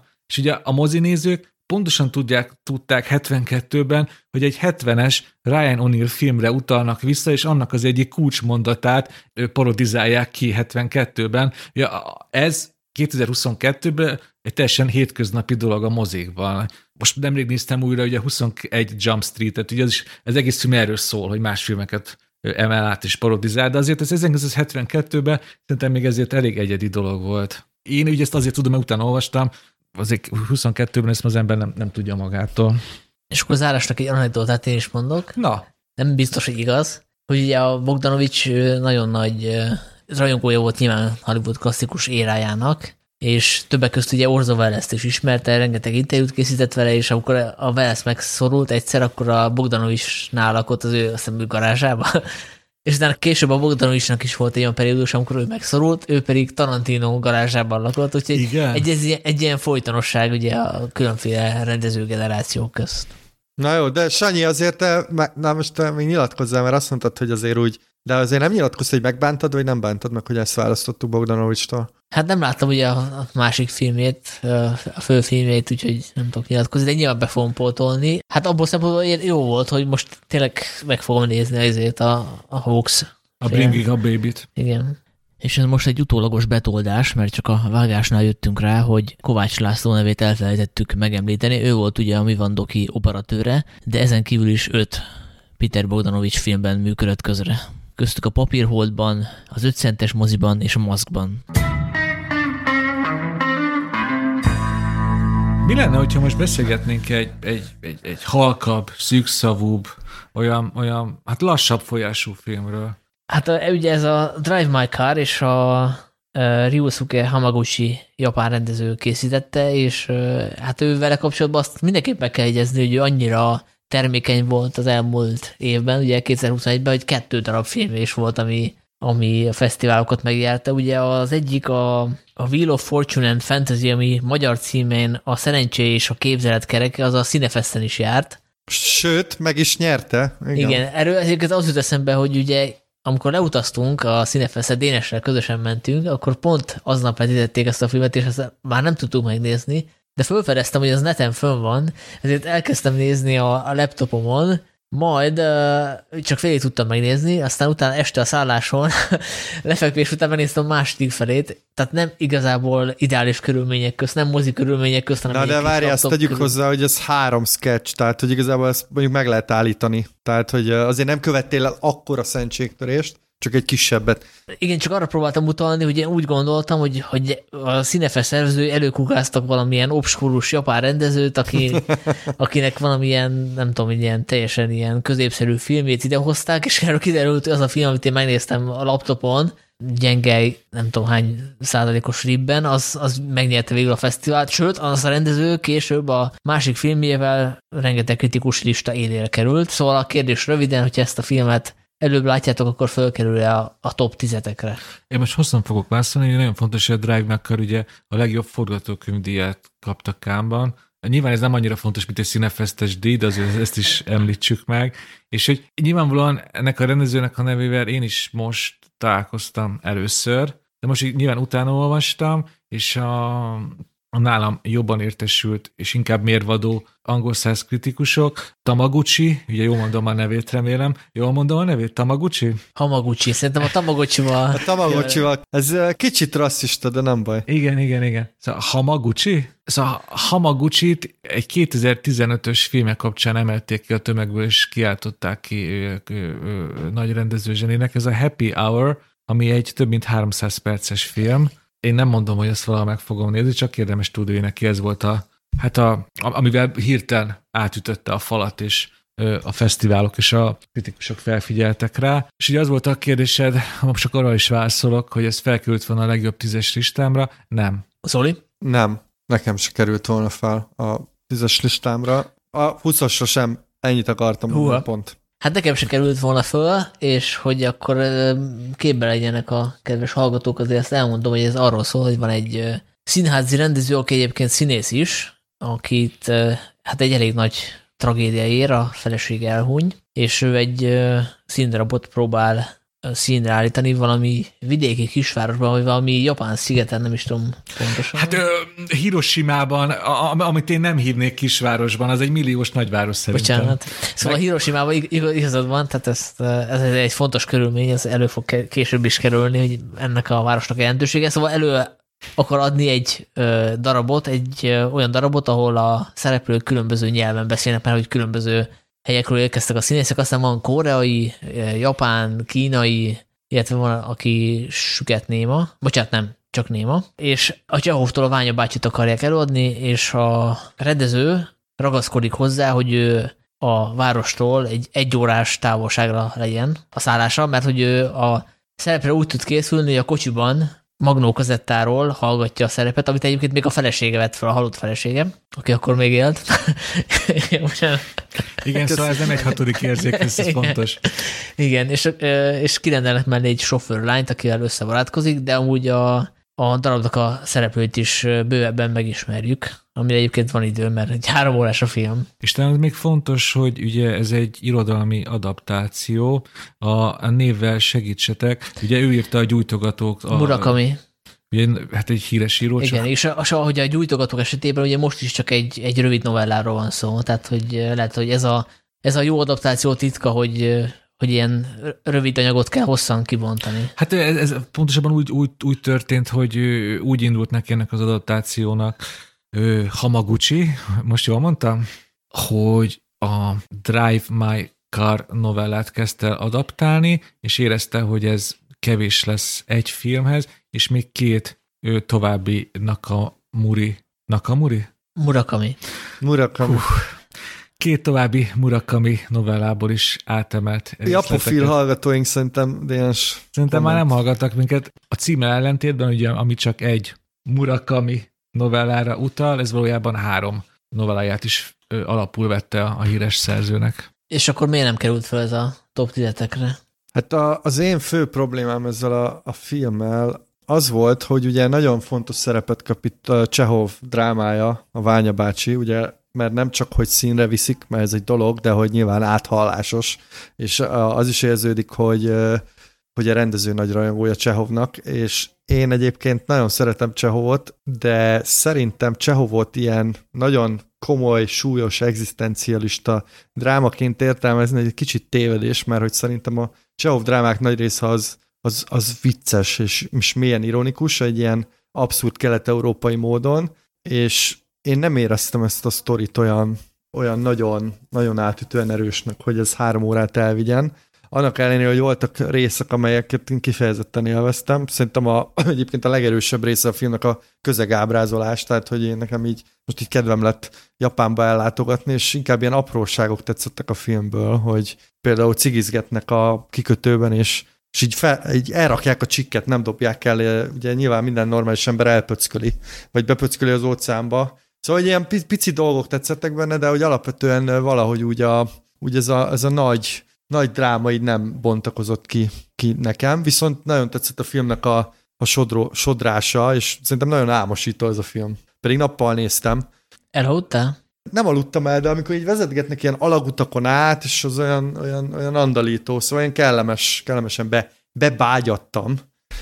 De hogy említetted ezt a Wheel of Fortune and fantasy szerintem az pont azért jobb az a film, mert hogy ezek a ezek a sztorik ilyen fél órákban talán jobbak lettek volna, szóval mondtad Dénes, hogy itt nem elégedett meg egy novellával, hogy ez kevés lesz, hát lehet, hogy elég lett volna egy, egy novella, és nem, nem három. Hát ugye a, a történet törzse, ugye ez a Dry Marker novella, az végig a, nem olvastam, csak kicsit úgy a, a, a hátteréről olvasgattam, szóval magát a novellát nem olvastam, csak ugye a film keletkezéséről olvastam külön, szóval a Drive My Car novella, az végig a kocsiban játszódik csak a kocsiban. Ugye ő ehhez költötte hozzá a, az előzményét, a színházi rendező életének ugye a feleségével, meg a, hogy aztán az utazást ugye Hokkaido-ba, meg hasonlók.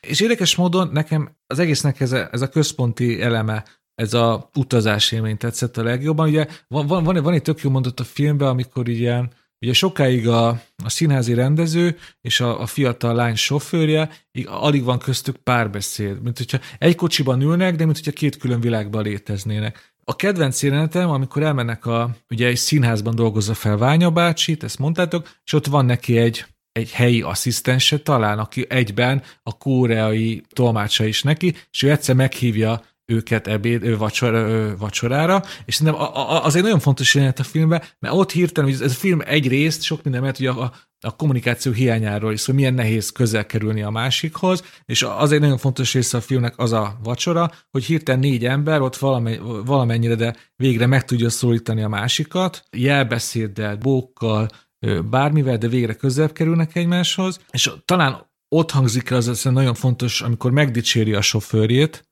és nekem az például az egy nagyon fontos mondat volt a filmben, hogy, hogy, hogy azt, mondta, azt mondja a sofőréről, hogy úgy vezet, mintha így eltüntetné a gravitációt, és nem, és hogy, hogy nem érzem azt, hogy hirtelen gyorsulna, meg lassulna, csak úgy lebegünk, valami ilyesmit mond. És amikor ezt az érzést éreztem a filmbe, akkor azt mindig nagyon tetszett nekem, és az általában mindig a hosszú kocsis jeleneteknél tartott. A, a színházi próbálkozók meg mindig így, így kizökkentettek. Mert ugye Szóval szerintem egy színházi próbát nagyon nehéz izgalmasan visszaadni egy filmbe, főleg akkor, hogyha itt a színházi, hogy a rendezőnek az a, az a módszere, hogy érzelmek nélkül olvassuk fel a szöveget. És ezt látjuk újból is, hogy érzelmek nélkül olvasnak fel szöveget a Ványa bácsiból. Egyébként ez a hamaguchi is a módszere elvileg. Az ő is így próbáltatja el a, a színészein. Igen, szóval, szóval nekem is kicsit ilyen, ilyen felemás volt, amellett, hogy hogy ezt a, a rendező is lenyilatkozta, hogy, hogy, hogy, ez, hogy ez a film ez moziba való. Szóval, szóval nagyon nagy, nagyon nagy kár, hogy, hogy nem moziba láttam, de amikor sokkal jobban rá tudtam volna csatlakozni. Ugye az évvégi műsorban beszélgettünk a memóriáról, ott hiszen nagyon fontos volt, hogy én moziba láttam. A memóriát az én is biztos, hogy benne, hogy ez egy sokkal jobb film. Jobb film, inkább úgy fogalmazok, hogy jobb filmnek tartom, mint a Drive Marker, de szerintem ehhez, e, ez tényleg elengedhetetlen a mozi ehhez a filmhez is. Sanyi, te még nem nyilatkoztál, hogy rajta lenne a... A részleteiben tetszett, tehát például az a vacsoronyát, amit Dénes is említett, az nekem tetszett nagyon. Igen. Engem ott veszett el a film, amikor, amikor teljesen ilyen, hát bejöttek ilyen abszurd fordulatok, főleg a legvégén, amikor az egyik szereplőnek a rokonáról kiderült, hogy neki ilyen hasonló személyisége van, és úgy, nem mondom, hogy az Isten, de, nekem ott átugrotta a szápát a film, meg, meg, meg ott, amikor kiderült például az egyik színészről, akit megismerünk, mint egy ilyen felszínes figurát, aki, aki teljesen ilyen üres fejűnek tűnik, és, és, és rögtön egy ilyen negyedórás monológot a, a főszereplő elhúnyt feleségéről, akiről, akit kiderült, hogy ismert, és nekem az, az olyan fura volt, hogy mondjuk... kiderül, hogy, hogy ilyen mély érzésű ez a fickó, aki, aki tényleg ilyen, ilyen üres fejűségnek tűnt, Mondjuk azok nem a saját gondolatai voltak, hanem a, a, az elhunyt feleségnek mondta el a történetét, amit ő elmondása szerint a feleségtől hallott. Szóval igazából ő ott megint csak ilyen közvetítő szerepet töltött be. Mm. Hát nem tudom, nekem, nekem ezek, ezekben a pillanatokban nem tudtam menni a filmen, nekem ez túl sok volt ebből a, ebből a fajta ilyen komolykodós, monologizálós stílusból, tehát hogy nekem ez nagyon szimpadias volt. Úgyhogy a Zolihoz csatlakozik, hogy nekem is sokkal jobban tetszett a, a szerencsés a képzelet kereke, mert hogy ott hasonló stílusban mesél, de ott azt hiszem három, ugye három sztorit mesél el. Igen, három sztorit. Három sztorit mesél, és kisebb, kisebb egységben ez jobban működik az ő, az ő stílusa. Egyébként érdekes, mert, mert hogy ott is van ez a, én ezt úgy neveztem el magamban, hogy ilyen nagyon szappanoperai fordulatokat húz elő a semmiből, ami szerintem most a, például ott a, a szerencsés a, mi, mi a magyar cím? A szerencsés a... A szerencsés a képzelet kereke. A szerencsés a képzett kerekében is van egy olyan sztori szál például, ahol kitalál egy ilyen vírust, ami letörölt minden számítógépet, és már senki nem használ számítógépet. Az egészet csak azért bedobja, hogy elhiggyük, hogy két volt osztálytárs nem ismeri meg egymást, és hogy ez egy ilyen nagyon what the fuck írói megoldás, de hogy így ilyen 20 perces sztorinál tök jó működik. Most ebbe a filmbe viszont a Dry Markerban legalább öt ilyen van, amik így valahogy ezzel a Csehovi dologgal, meg ezzel a nagyon komoly ilyen gyászmunka, meg nem tudom, mivel egyszerűen nem jönnek össze. Tehát nekem ilyen nagyon bizarr elegy, ami szerintem valakinek bejön, meg, meg, meg hogy vala, van benne valami furcsa, de hogy ez nekem inkább béna, mint zseniális. Szóval... Nagyon jól mondjátok ezt, ezt a szappanoperai dolgot. Ez még a film elején van, szóval ez nem spoiler. Ugye a, megismerjük ezt a házaspárt, a, azt vélelmezzük, azt sugalja a film, hogy itt azért elég rendben vannak a dolgok, ugye együtt találják ki a történeteiket, egyikük így a színházba dolgozik, másik a tévénél, hogy tényleg ugye dúl a szerelem. A férfit eljövek egy Vladivostoki fesztiválra zsűrizni, de a, rep, a repülőtéren kap egy SMS-t, hogy hogy az, talán az időjárás miatt, nem is emlékszem, de hogy Igen. Csak később indul a repülőgép, szálljon meg egy hotelbe, és csak később jöjjön, inkább visszafordul, és visszamegy a feleségéhez. És emlékszem, hogy néztem a filmet, és akkor az jutott eszembe, hogyha ez most egy rossz romantikus végjáték lenne, akkor most hazamenne, és azt látná, hogy épp megcsalja valakivel a felesége. És, és, és mi történik a filmben? Mint, mint, mint a legrosszabb romantikus végjátékban bemegy, és megcsalja a felesége, és a vicces az, hogy, hogy aztán később én ezt megbocsátottam a filmből, mert szerintem ebből, ebből a részből egyébként egy tök izgalmas dologra visz rá, hogy, hogy még így is, hogy még ezt is meg lehet bocsátani, hogy még ezt is ezt is el kell tud, hogy fogad el kell tudni fogadnia a férnek, a, hogyha túl akar lépni a gyász folyamaton. És, mert ugye az érdekes, hogy, hogy, hogy a film szerintem izgalmasabb dolgokról szól, mint maga a film, nem tudom, ez mennyire érthető, hogy így, így tök jókat lehet róla beszélgetni, hogy most így, mit is írtam fel, hogy, hogy nekem nagyon tetszett az a része a filmnek, amit mond, hogy,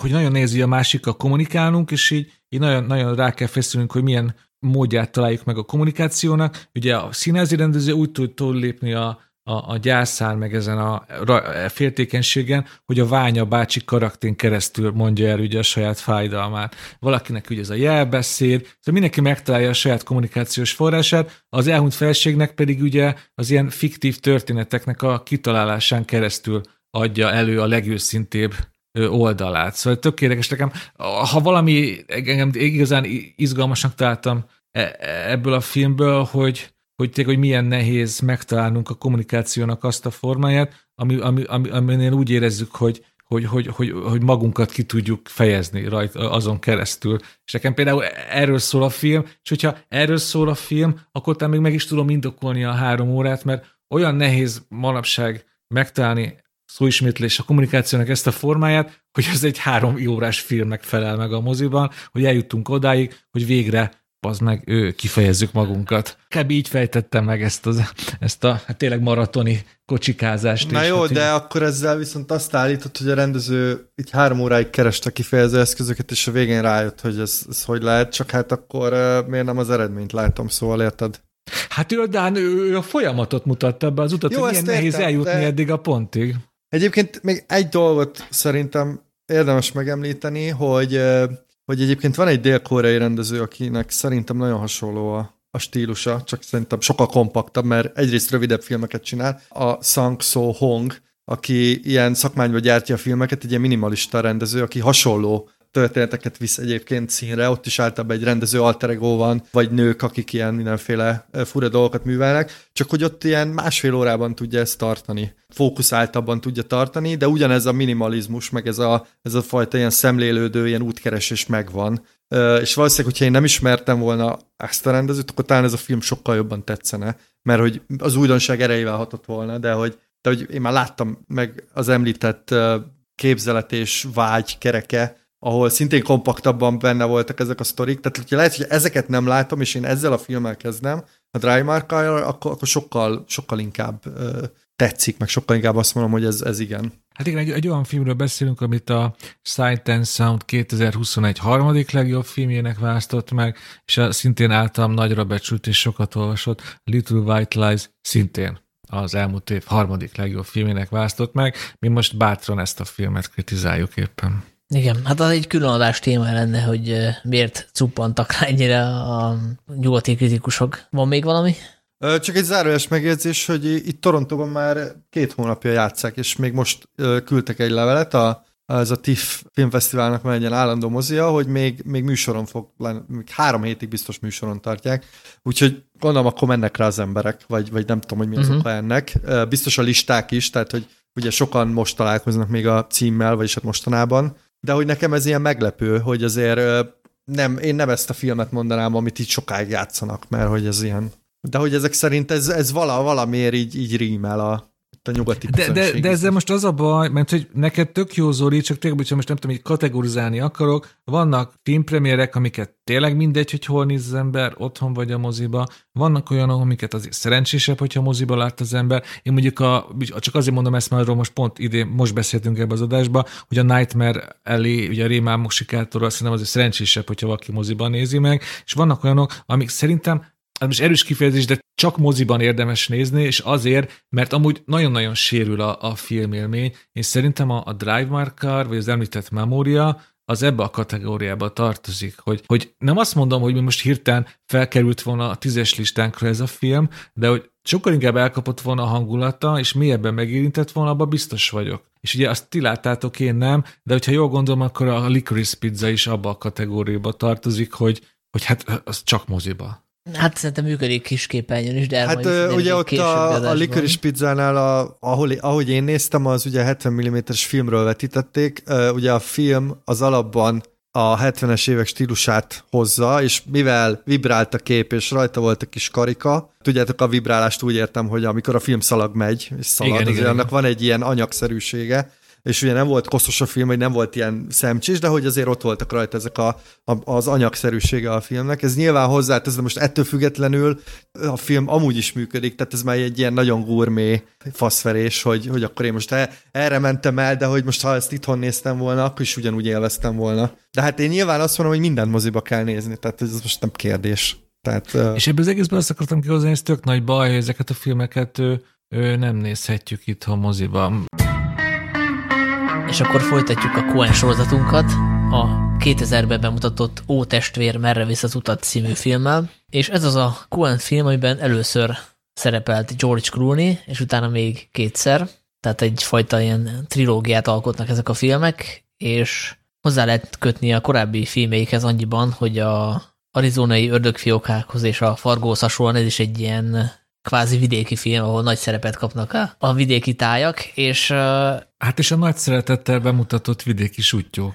És a nagy ugráshoz is lehet kötni, mert ugye ez a 30-as évek a nagy gazdasági világválság kellős közepe. Ami, igen, igen, igen, abszolút. Ez, ez, ez, ez a korszak iránt vonzódnak, az, az azért látszik. De amiben tényleg különleges, hogy a film előtt megjelenik egy felirat, hogy a Homérosz féle Odüsszelján alapul, ami abból a szempontból érdekes, hogy ugye a Koenék korábbi filmje is alapulnak konkrét műveken, tehát például a Halálkereszt útját, azt ugyanígy lehetne mondjuk Desi Elhemet Red Harvest című regényének a feldolgozásaként értelmezni, de ott valamiért nem tették ki az idézőját, illetve a kreditet a Cohen testvérek. Szerintem ez már egy érdekes nyitás. Ugye a Fargónál is volt egy ilyen nyitás, hogy ez igaz történet alapul, ami nem igaz történet alapul, és Szerintem lehet azon vitatkozni, hogy ez a film, ez kb. annyira alapul az Odysseus-on, amennyire a Fargo egy igaz történeten. Tehát, hogy azért van egy ilyen fajta csavar ebben a történetben. De az egyébként tény, hogy a, a történet alapja az az Odüsszejára rímel, mert hogy itt arról van a szó, hogy a George Clooney által alakított főszereplő az vissza akar jutni a feleségéhez, ahogy ugye Odysseus is vissza akart jutni Itakába, Penelope-hoz. Egyébként itt a clooney a feleségét úgy hívják, hogy Penny, tehát azért vannak itt bizonyos fajta áthallások, de azért az egy eléggé, eléggé szabad feldolgozás az Odüsszejának.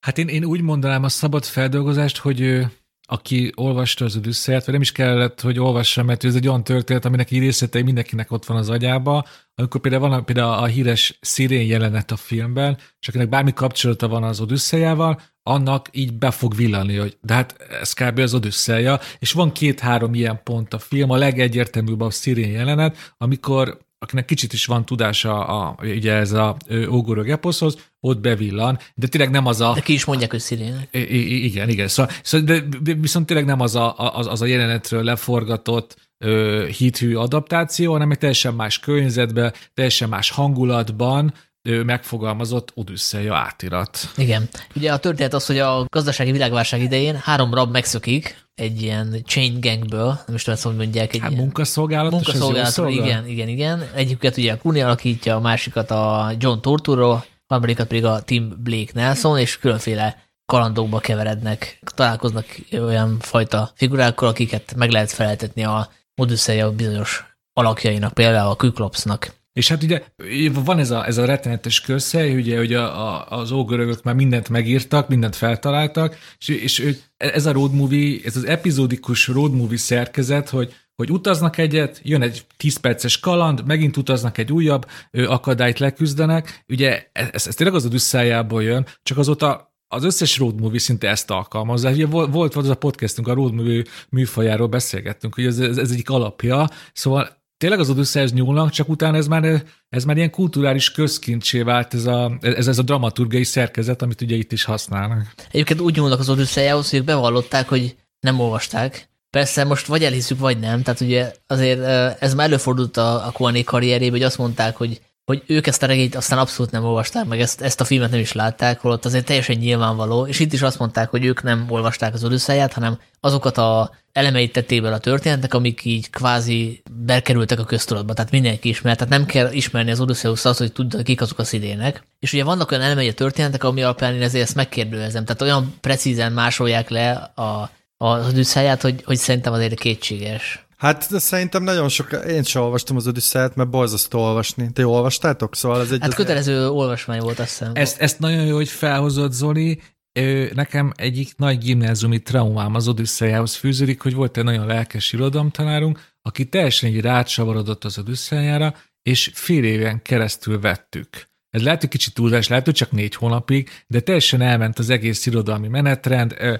Bár 9 teljesen késésben voltunk, mert nem tudtunk kilépni az Odüsszejából, és nyilván utáltuk. És most, hogy így újra megnéztem ezt a ó, ó testvérem, merre vissza az utadat, arra jutottam, hogy ha én irodalomtanár lennék, és az Odüsszeját kéne tanítanom, Miatt e- elkezdeném az egészet oktatni, minden diákomat megkérném, megkérném, hogy nézze meg ezt a Cohen filmet, és utána szerintem sokkal egyszerűbb beszélgetni az Odüsszejáról, sokkal ö, közérthetőbbé válik az egész, az, az, az úgynevezett ősz, ősz, ősz Szerintem forrás. az a probléma, ugye, hogy nagyon nehéz olvasni, és nagyon nehéz kihámozni a mondani valóját, mert hogy ö, ugye arhaikus ö, ilyen verses formában írva, de hogy egyébként maga az Odüsszeja, az egy nagyon jó történet, ugye ez a sodródásról szól, hogy a fős elindul A-ból B-be, és mindenféle kalandok eltérítik, és mindenféle kalandok történnek a, a legénységgel, meg a hajóval, meg nem tudom én mi. És hogy ez egy tök jó sztori, ez, ez, ez szerintem egy kamasznak a fantáziáját simán lángra tudja gyújtani, csak hát nagyon nehéz kihámozni a szövegből. Hát meg ilyen szép üzenet van, szép üzenete is van, nem, hogy, hogy éveken keresztül sodródik a tengeren, ugye átvitt értelemben, meg ugye konkrétan is az Odüsszejában, de mégse felejti el a fő célját, ugye, hogy neki a feleséghez kell visszajutni. Ugye ez családhűség, szóval na- na- nagyon... Hát igen, meg ugye rengeteget tanul magáról is, meg, szóval hogy tök jó, csak hogy igen, én azért, én sem olvastam, csak mégis ismerem a sztorit, mert egyébként hozzáférhető több fajta formában, akár úgy, hogy le van írva rendesen a sztori, vagy el van mesélve közérthetőbben, úgyhogy én azért örülök az ilyen filmeknek, mert tényleg szerintem ez sokkal közelebb tudja hozni. Úgyhogy én elhiszem, hogy nem olvasták ők, se most viccen kívül. Lehet, hogy amikor már forgatták, vagy készültek, akkor ugye azokat a részeket elolvasták, de szerintem Hát akkor mondok, egy, sokat... bocsánat, mondok egy konkrét példát, ugye van az a jelenet, amikor a Ku Klux Klan fel akarja áldozni a egyik fekete szereplőt, egyetlen fekete szereplőt, akit a, ez a három fickó megismert az út során, és uh, ki akarják szabadítani, és ők ugye maguk is klántagoknak átszázzák magukat. Ugye ez is az Odüsszejából van, ahol a báránybőrben próbál a, a főhős báránybőrrel próbálja átszázni magát, és ugye van egy ilyen jelenet, hogy a, hogy azt hiszem valamilyen dárdával, vagy valamivel eltalálja a küklopszot, és azt hiszem a másik szemét is megsebzi, és itt is látjuk azt, hogy a, egy zászlórudat elhajítanak a John Goodman által alakított küklopsz felé, és ugye azt várjuk, hogy az történik, mint az Odüsszeljában. Tehát nyilvánvalóan olvasták ezt a részt a, a Koenék, és ez egy olyan, egy olyan részlet, ami szerintem azért nincs benne a köztudatban, ez olvasni kell a művet. Igen. És ugye egy külön pontja, hogy nem ez történik, amire számítunk, mert ugye elkapja a lányzsát a John Goodman,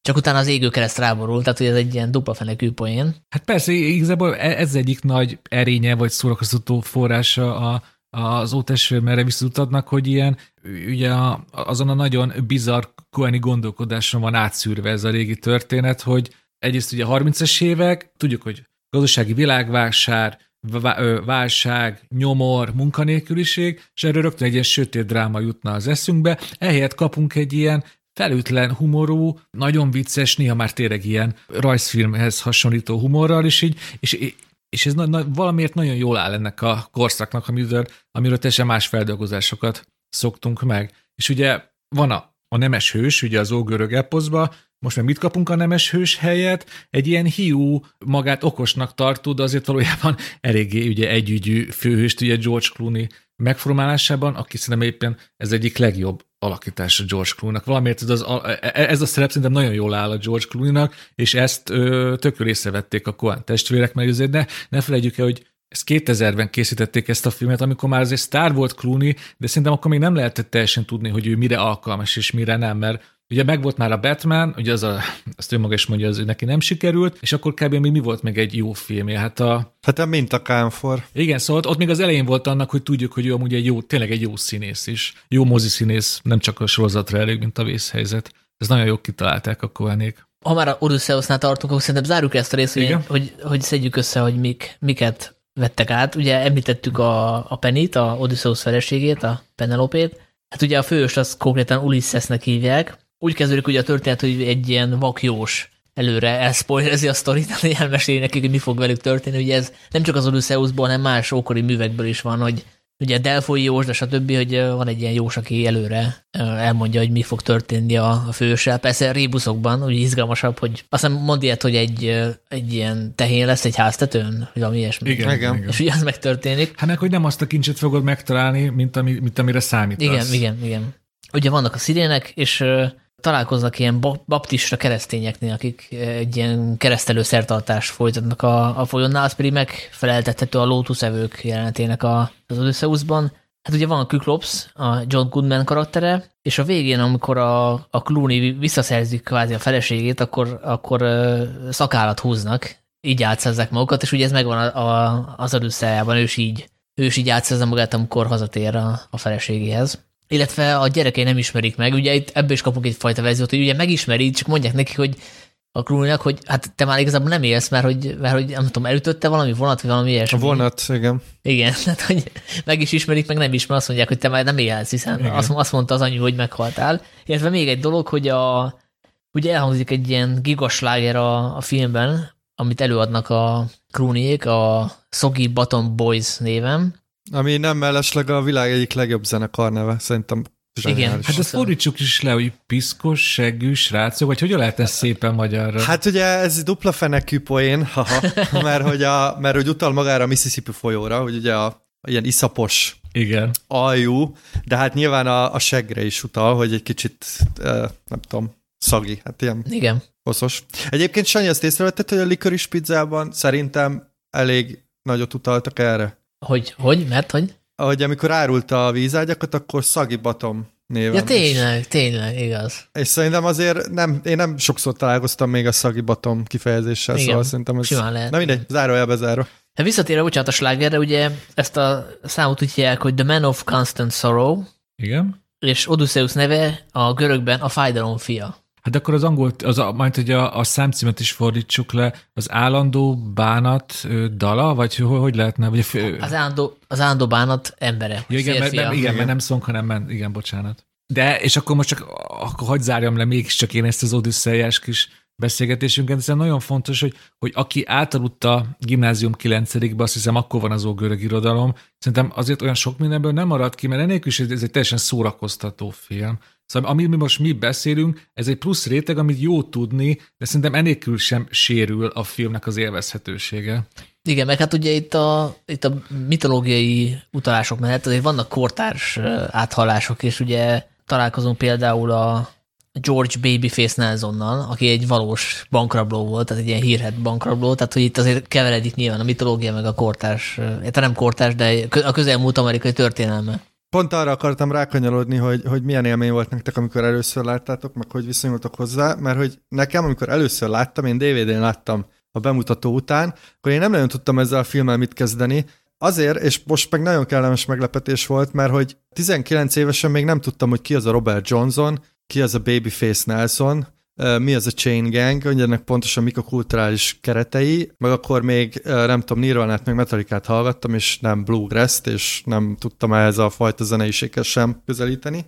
Pedig ennek a filmnek szerintem a sava borsa az egyrészt a, a zene, azt szerintem tényleg fantasztikus, mindenkinek ajánlom a, a soundtracket, ami a Spotify-on meg mindenhol hozzáférhető, mert hogy sokkal több szám van egyébként, mint a filmben, például a ebbe a, ez a gigasláger is négyféle verzióban van a filmzene lemezen. Szóval ez az egyik része, a másik meg, hogy tényleg tele van ilyen referenciákkal erre, erre az érára. Tehát a, az egyes epizódok, ugye amikor találkoznak a, a, a Feka az ugye Robert Johnson, a híres bluesgitáros, aki állítólag tényleg eladta a lelkét az ördögnek. Igen, Tommy Johnsonnak hívják. Igen, meg, meg, a, meg a bankrablós vonal, stb. stb. meg, meg a, az egész déli politikának van egy ilyen nagyon erős szatirikus ábrázolása, hogy ugye, hogy kampányol a két stáb, meg tehát, hogy nagyon sok ilyen referencia pont van. Az Odysseus az egy dolog, de hogy, de hogy szerintem azért a film élvezetében nagyon fontos az, hogy, hogy mennyire ismered ezt a, ezt a fajta, egyrészt ezt a folk, folk zenét, másrészt meg, meg ezt a korszakot. Hát igen, meg az egész, egész, hogy az amerikai dél kultúrája nagyon erősen benne van, aki azt ismeri, az egy plusz, plusz kapaszkodó a filmhez, meg hát, amiről már beszéltünk, az egész gazdasági világválságnak a, a, a jellemzői. Például ugye ez nagyon fontos, szerintem ezt nem talán tényleg fontos tudni, hogy, hogy a világválság kapcsán ugye a hatalmas ugye, munkanélküliség sújtotta Amerikát, és a, akkor érte a világ, világkorát a, a hobó kultúra, amikor ugye ezek a munkanélküli tömegek, csavargók lettek, utaz, átutazták Amerikát ugye a vonatok hátulján, ugye így próbálták, nem tudom, túlélni, vagy, vagy, vagy valamit kezdeni magukkal a világválság során, és ugye mi ez a, mi ez a film? Egy road movie. Arról szól, hogy hogy, hogy így tengnek, lengnek emberek, és egyik pontról a másikra utaznak. Ez, ez, ez kb. a hobó kultúra, amit ők bemutatnak, csak ugye ők, ők, ők csak nem is tudják magukról, hogy ők hobók amúgy ebbe a filmbe, csak ez is arra rímel.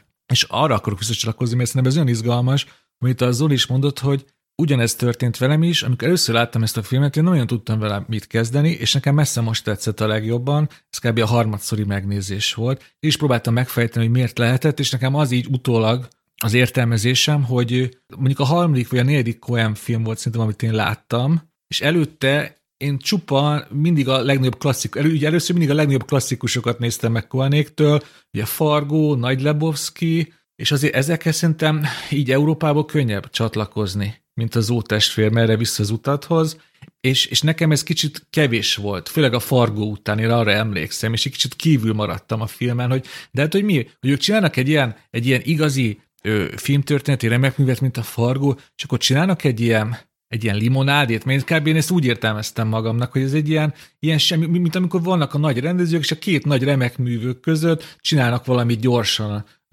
ami nekik csak egy pihenés. És nekem sokáig ez az ótestfilm erre vissza az utad, ezt jelentette, hogy a, hogy a Cohenék rápihentek a következő filmjükre, és gyorsan csináltak valami lazasságot. És én kb. most jutottam el oda, hogy hogy tovább is tartom én ezt a legjobb Coen filmek között, de hogy nagyon fontos értékei, és annál is több szórakoztató eleme van ennek a filmnek, most már én is, én is azt vallom, és mi a legjobb pontja ennek a filmnek, most nem unalmas leszek, a zene. Szóval igen, én igen. imádom azt, hogy ezt a Koánék nyilatkozták egyszer, hogy az volt a cég, hogy minél több zene legyen ebbe a filmbe, de ne úgy, mint a musicalbe, hogy ilyen váratlanul, igazából dramaturgiai indíték nélkül csak egy hirtelen elkezdjenek dalolni benne az emberek, hanem még vagy a történetbe legyen beleágyazva, hogy énekeljenek benne, hogy dalra gyújjanak, és ez tényleg tök jól meg van csinálva, hogy amikor ebbe a filmbe énekelnek, annak valahogy, mi, valahogy természetesen következik a történetből. Szóval nem elég, hogy tényleg kurva jó zenék vannak, folk, bluegrass, country, minden a korszakból, kiindulva, ezek még a történetnek szerves része is. Ugye már beszélgettünk a Siri jelenetről, teljesen egyértelmű. Ha az ember a Mississippi folyó partján találkozik szirénekkel, akkor ezek a szirének még természetesen fogdalkot fognak neked énekelni. Mi mást énekelnének a 30-es években? Teljesen egyértelmű. És akkor itt egy fontos uh, zárójelet még kiteltünk, ugye beszéltünk arról, hogy hogy kapcsolódik ez a Cohen életművel, és akkor ide kell kapcsolnunk szerintem az Inside Louis Davis-t, ami ugye szintén folk, és szintén hasonlóan kurva jó dolgok vannak benne, szintén beágyazva a sztoriba. Szóval tök érdekes így utólag látni, hogy, hogy azért itt, itt ezek, a, ezek a szerelmek, meg ezek a mániák azért vissza-vissza köszönnek. És ugye szerintem a filmnek egy nagyon fontos üzenete, hogy az igazi kincs az gyakorlatilag a zene, amit találnak, tehát hogy ugye azon keresztül, vagy a zene, zene húzza ki őket a pácból, úgyhogy ez egy nagyon, szerintem egy nagyon szerethető üzenet, ami, ami nekem most nagyon-nagyon szimpatikus volt, de csatlakozom hozzá, Dénes, ugye amikor ez a film kijött, ugye ez a Nagy Labowski után jött ki, ugye Fargo, Nagy Labowski és ez, és hogy akkor tényleg engem is így sokkolt egy kicsit, hogy mi ez a, mi ez a film, amikor ők ilyeneket csinálnak. Igen, így, így ezért jó egy ilyen életmű összegző sorozat, mert most teljesen más kontextusban tudjuk nézni az hát egyes meg 19, 19-20 évesen, nem tudom, ilyen fiatal azért szerintem nem erre a zenére pörög rá egy ilyen kelet-európai fiatal, egy ilyen hú de jó bluegrass, bluegrass zenét hallgathatok a Cohenét, mert hát, gyakorlatilag ez egy musical igazából. Hát ez a másik, én is gondolkoztam, hogy amikor ezt a filmet először láthattam, akkor mit hallgathattam? Hát, hát, hát lehet, hogy épp, lehet, hogy éppen akkor pörgött nálam a Blink 182 kb. Szóval azért, hogy ez nagy váltás volt, amikor így hazafel a suliból hallgatom a Blink 182-t, és aztán leülök megnézni az úttestvér, merre vissza az utadat. De ennek örülök, hogy te is Blink 182-nek mondod. Egyébként az Odysseia mellett nyilvánvalóan utalnak más forrásokra is. Hát ugye kezdjük ott, hogy a cím, ugye az O Brother Verardo, az a Preston Sturgesnek a 1941-es Screwball comedy a Sullivan utazásaiból jön, ahol, ahol ugye egy rendező a főszereplő, és neki van egy ilyen meg nem valósult filmterve, azt hívják így, hogy jó Brother Verardo. Hát nem tudom, azt leszámítva van-e még áthallás. Illetve igen, van, mert ugye most pont megnéztem ezt a filmet tegnap, és egyébként tök jó film, nem bántam meg, úgyhogy ajánlom is. És van benne egy jelenet, ahol beterelik a, a fegyenceket a moziba, ami ott nem egy rendes mozi, hanem egy ilyen templom, ahol kiúznak egy vásznat. És ugye van egy, van egy ilyen jelenet a, az ótestvérben is, úgyhogy szerintem azt onnan vették át. Hát meg ugye szerintem van a, van a I'm a Fugitive of a Chain Gang, az egy ilyen alapnoár, vagyis nem is noár, még ilyen proto, nem tudom, ilyen, és azért ott van, van egy pár hasonló jelenet. Ugye az arról szól, hogy egy ilyen munkakereső, ilyen drifter, vagy ilyen tengőlengő ember a délen bebörtönzik egy ilyen chain gangbe, és akkor ott megszökik.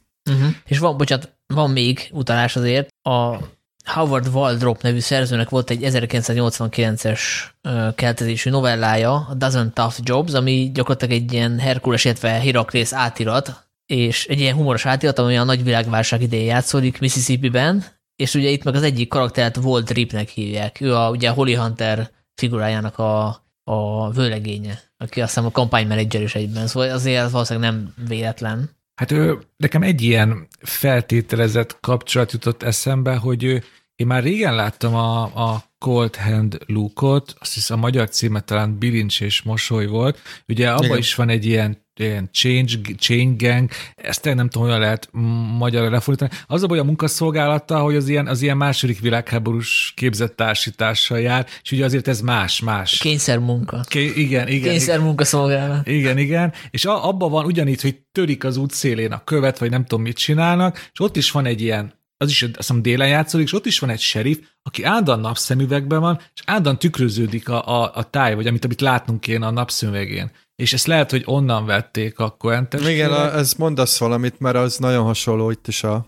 Egyébként szerintem ezt azt hiszem ilyen átnevel, vagy ilyen munka most gondolkozom a jó szón, ugye ez, ez, a, ez a délen létező. Igen. Szóval a lényeg tehát... az, aki esetleg nem tudná, hogy, hogy Amerikában évtizeden keresztül szokás volt, hogy hogyha valakit nem tudom, elítélnek, például a Cold Hand Luke-ot kb. azért ítélték el a bilincs és mosolyba, mert feltört ilyen parkoló órákat, és azért kellett a Change Gang-ba a munkaszolgálatosok mennie. Ez kb. olyan volt, mint a börtön, csak akkor nem, nem börtönbe, vagy valahol a város szélén, hanem a vidék közepén, és minden nap kihajtanak téged a pusztába dolgozni. Ez a Chain Gang, nagyon egyszerűen megfogalmazva. Az áthalásoknak maradva elvileg a, a Clooney, a Clark Gable-t utánozza az, egy, az Ez történt egy éjszakából. Ami megint filmből. csak egy screw comedy, screwball comedy, mint a általad említett Sullivan utazásai. Igen. És hát ugye vannak a Cohen univerzumon belüli utalások is. Ugye az említett sheriff, az gyakorlatilag hasonlít az arizonai ördögfiókákban a, arra motorosra. Ő is egy ilyen démoni figura, aki, aki teljesen túlvilág, és itt, itt meg ugye ki is van mondva, hogy ez a sheriff az gyakorlatilag maga az ördög, akivel az alkut kötötte a fekete gitáros. Tehát ez, ez egyfajta ilyen visszatérő figura, illetve az is érdekes, hogy a, ugye a Holly Hunter karaktere az meddő az arizonai ördögfiókákban. Itt meg ugye annyira termékeny, hogy hét gyereke van, hét lánya van. Tehát ez egy, gyakorlatilag az inverze annak a karakternek. Hát meg ugye a színészek visszatérnek, szóval azért a John Torturo már nem is tudom, mit hanyadik, negyedik vagy ötödik kollaborációt csinálta. Meg, meg szerintem tök érdekes, hogy egy hogy ilyen évtizedek távlatából milyen apró részletek maradnak meg egy filmből, és mik vesznek el. Például ugye én most, most újra néztem a sorozat kedvéért, előtte viszont nagyon sokáig nem láttam ezt a filmet, de ami, ami nagyon megmaradt nekem ebből a filmből, hogy, hogy a George Clooney-nak van ez az idióta mániája, hogy állandóan a hajával foglalkozik, és állandóan ezt a Depperden nevű, hát ezt minek mondják, haj, ez nem Pomádé. Po, Pomádé. igen, pomári, hogy állandóan ezt kenegeti magára, és valamiért ez, ez annyira nem apró részlet, de az igazából nem is annyira fontos a film szempontjából, csak annyit mutatja, mennyire hiú ez az ember, de hogy ez nagyon megmaradt bennem, ez az egész stikje a George Clooney-nak. Hát ugye a Coen filmekben a, a hajnak, vagy az, hogy mi van a hajon, annak az egy nagy jelentősége van. Ugye lásd a kalapot a... Halál keresztútján, igen, igen. igen, igen, igen. Ja, hát azért elég fontos szerintem ilyen vizuális elem, pláne amikor van az a áradás jelenet, ahol úsznak a, a, azok Igen. a konzervek, mi az Isten a... Hát a pomádi, a Depperden. Meg ugye azt szerintem így, így sejtetik, hogy mindig azért találnak rájuk a rendőrök, mert ugye ennek a pomádinak nagyon jellegzetes szaga van, és hogyha nem kenné a hajára, akkor nem, nem üldö, vagy nem érnék be őket állandóan. Tényleg az a vicc, most tényleg nem akarok átmenni ilyen, ilyen e- edukációs tanácsadóba, csak most eszembe, hogy most ajánlottam irodalomtanároknak a, az Odüsszeia tanításához, de igazából ilyen nagyon bizarr módon, de igazából ez az a film arra is jó, hogy valakivel megismertessék, hogy mi az a gazdasági világválság, mi az, az amerikai dél, mert igazából így végig zongorázza a, az akkori társadalomnak a feszültségeit, ugye Ku Klux a szegénység, meg hogy az, ö, mondtátok a politikát, ezek mind benne vannak, csak hogy ugye én is az első látás, amikor láttam, akkor ezt egy olyan elkönyveltem limonádénak, amúgy meg ilyen tök mélyen belemegy, belemegy Amerika történelmébe, meg az ottani társadalmi feszültségekbe. Igen, épp ezt akartam kiemelni, bocsánat, hogy a, hogy a, a társadalmi meg a fai egyenlőtlenségek igazából ebben a Coen filmben vannak benne a legjobban. Vagy nem tudom, tudtok-e mondani olyat, ami ennyire erősen ábrázolja ezt? Hát például az a jelenet, amikor bemennek a, a rádióba, és akkor ott a, a vak rádiós így ilyen A Stephen Root egyébként zseniális. egy kicsit olyan bizalmatlanul kérdezi, akkor ti most négerek vagytok, vagy sem. Az is, abban is annyira benne van a, dé- a délnek a minden rasszizmusa, meg az egész társadalom dolga, hogy, hogy akkor most így feketék most énekelhetnek, vagy nem a rádióba. Szóval na- na- na- na- nagyon szeretem Meg ez lehet egy, egy ilyen áthalásos poén is, hogy ugye azt akarja ezzel ábrázolni a, a testvérpáros, hogy ugye gyakran megtörtént az amerikai zenetörténelemben, hogy fehérek a feketék zenéjét azt így hát nem ellopták, de hogy kisajátították, és Hát mondd ki, mondd ki ezt a szép kis, mostanság nagyon divatos kulturális appropriáció, vagy erre gondolod? Arra gondolok. Igen, ha, csak tehát én nem hogy- tudom kimondani, azra gondoltam, hogy mondd ki te. Tehát, hogy gyakorlatilag feketének vallják, hazudják magukat, és közben ugye fehérek, és úgy, úgy zenélnek. Hát, bo- bocsánat, erre van, ezt tudjuk magyarul is mondani, kulturális kisajátítás. Ugye? Igen. Igen. De hát ugye erre a legjobb példa Elvis Presley, aki ugye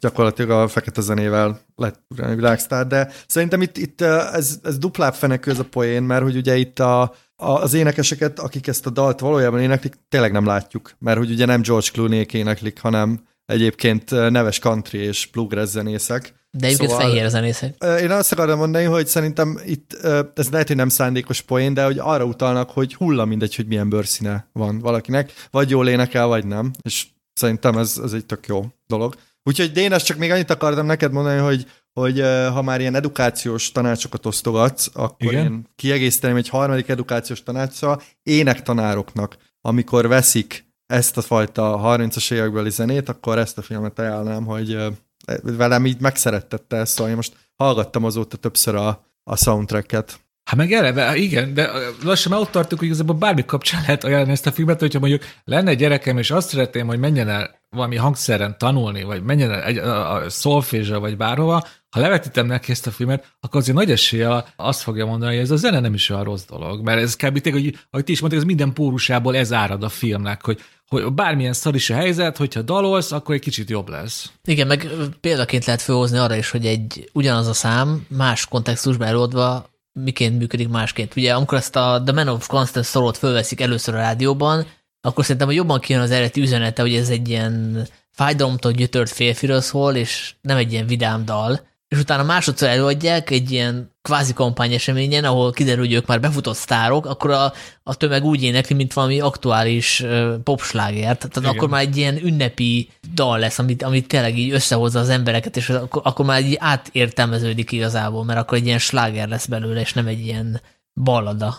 Ugye a számnál maradva, ugye most beszéltünk erről a kulturális kisajátításról, szerintem egy dolgot nem tudunk, szerintem, ami nagyon fontos lenne, hogy eldöntsük, hogy ez most a kisajátításnak hanyadik fokánál tartunk, hogy ennek a dalnak mondja mi az eredete. Ugye a népdaloknál ezt nagyon nehéz meghatározni, én sem most nem tudom, hogy az eredetileg ez a fekete közösségből jött ez a dal, vagy a, vagy a, a déli fehérek énekelték annó, mert ugye ez nagyon fontos, hogy ez a 30-as években játszódni, de ez a dal, ez már akkor is öregnek számított. Ugye mondták, hogy valami old time-it énekeltek, szóval ez simán lehet, hogy ez egy 19. századból származó folk népdal. A másik pedig, hogy hogy csak egy jelentet akarok elmondani, hogy én miért szeretem nagyon-nagyon a Koenéket. Ugye mondtad, amikor másodszor eléneklik, ugye ilyen Homérosz hom- omázsos ugye szakálakba, ott a színpadon, ott sokáig az egy ilyen teljes győzelemnek tűnik, hogy ők a zenéjükkel elüldözik a Klukus Klánnak a, a kormányzó jelöltjét, igazi sztárok, övék a színpad, minden. Idáig ez egy ilyen teljesen igazi hollywoodi befejezés, hogy, hogy a zene az utat tör, az mindenre jó, és, akkor, de, de, és utána mit látunk? Hogy a másik kormányzó jelölt, aki, aki mondjuk Szóval nem egy ilyen törőmetszet rasszista, de azért lát, nem egy törőmetszet rasszista, de azért látjuk, hogy ő is megéri a pénzét, egy igazi ilyen, ilyen stik, simlis politikus, felmegy a színpadra, és ellopja előlük a Rivalda fényt, és így a háttérbe szorítja őket. És ez nekem annyira koenes pillanat volt, hogy, hogy úgy tűnik, mint hogy a hőseinknek teljes győzelmet aratnának, és hirtelen oda hirtelen megjelenik a valóság, és az ő sikerüket hirtelen egy ilyen simlis figura a saját javára fordítja, az ő saját politikai kampányára, és e, ez a jelenet nekem kicsibe az egész Cohen életművre rávilágít, hogy miért szeretek Cohen filmeket nézni, a másik pedig azért, hogy valójában miért nem limonádi, ahogy én azt régen tartottam erről a filmről. Nekem egyébként arról jelentől az jutott eszembe, amikor a, a Krubi koncerten megjelenik a, a szintén korpulens, azt hiszem így mondják, politikai korrektan a kövért, smukandó, hogy ellopja Rivalda fényt a, a róla szóló szám közben. Hát igen, erről egyébként lehet beszélni, hogy milyen, milyen okos a, a, a politikai üzenete, vagy a rétezettség ennek a filmnek, mert ugye pont az van, amit mondtad, Dénes, hogy az a aktuális kormányzó, aki behivatalban, ő valószínűleg semmivel nem jobb, mint az ellenfele. Lehet, hogy ő is benne van a Ku Klux csak ezt nem látjuk. De hogy ezek közül lehet választani. Az egyik, az, ez biztos van a Kulkusz Klánban, a másik meg csak egy simán egy gazember, aki, aki a rádiót akarja, mint politikai eszköz felhasználni. Ugye ezt látjuk akkor, akkor én mondok nektek egy ilyen negyedik edukációs uh, dolgot, amire fel lehetne használni. Ugye a populizmust hajlamosak vagyunk valami új jelenségnek tartani, hogy ez most így, most, most jött fel, meg stb. Na most ebbe, ebbe a filmbe tökéletesen be, be van mutatva, hogy ez a populista politika, meg a populista hozzáállás, az, az, az egy nagyon régen létező dolog, és egyébként az amerikai délen ezek a fajta kampányfogások, amik a filmben vannak, ezek nagyon is bevett és valós dolgok. Én utána olvastam, ez megtörtént, hogy valaki egy seprűvel felment a színpadra, és azt mondta, hogy most kisöpröm a korrupciót, ami ilyen ironikusnak vagy viccesnek tűnik, de hogy ezek valódi, valódi dolgok. Szóval csak azt, annyit akartam mondani, hogy ez a, ez a Liszt báró, aki ugye felhasználja ezt a dalt, igazából egy ilyen nagyon simlis, pragmatikus, populista politikus, igazából nem tudunk meg semmit a programjáról, azon túl, hogy ő meg akarja tartani a hatalmat, és még van egy ilyen dinasztiája is, de hogy láthatóan, amit a tömeg akar, ő azzal megy. És hogy ez nyilván így egy Trump után még extra áthalásokat kap. Ugye amikor a Koenék ezt csinálták ezt a filmet, még nem tudhatták, hogy ez ez mennyire a valóságban is így lesz, hogy hát nem is lisztbárók, de, de hasonló hasonló arcok feltűntek, és pont egyébként Trumpal volt az, hogy egy Bruce Springsteen számmal, azt hiszem Bruce Springsteen volt, már nem emlékszem ki volt, de, de hogy Nekem használt szám. Igen, használt számokat, és aztán mondták neki, hogy ezt nem kéne azért, tehát hogy... Igen. Ez ellenfele meg ugye egy, egy ilyen törpével járja a kampányeseményt, azt jelezve, hogy ő a kis emberek pártjánál.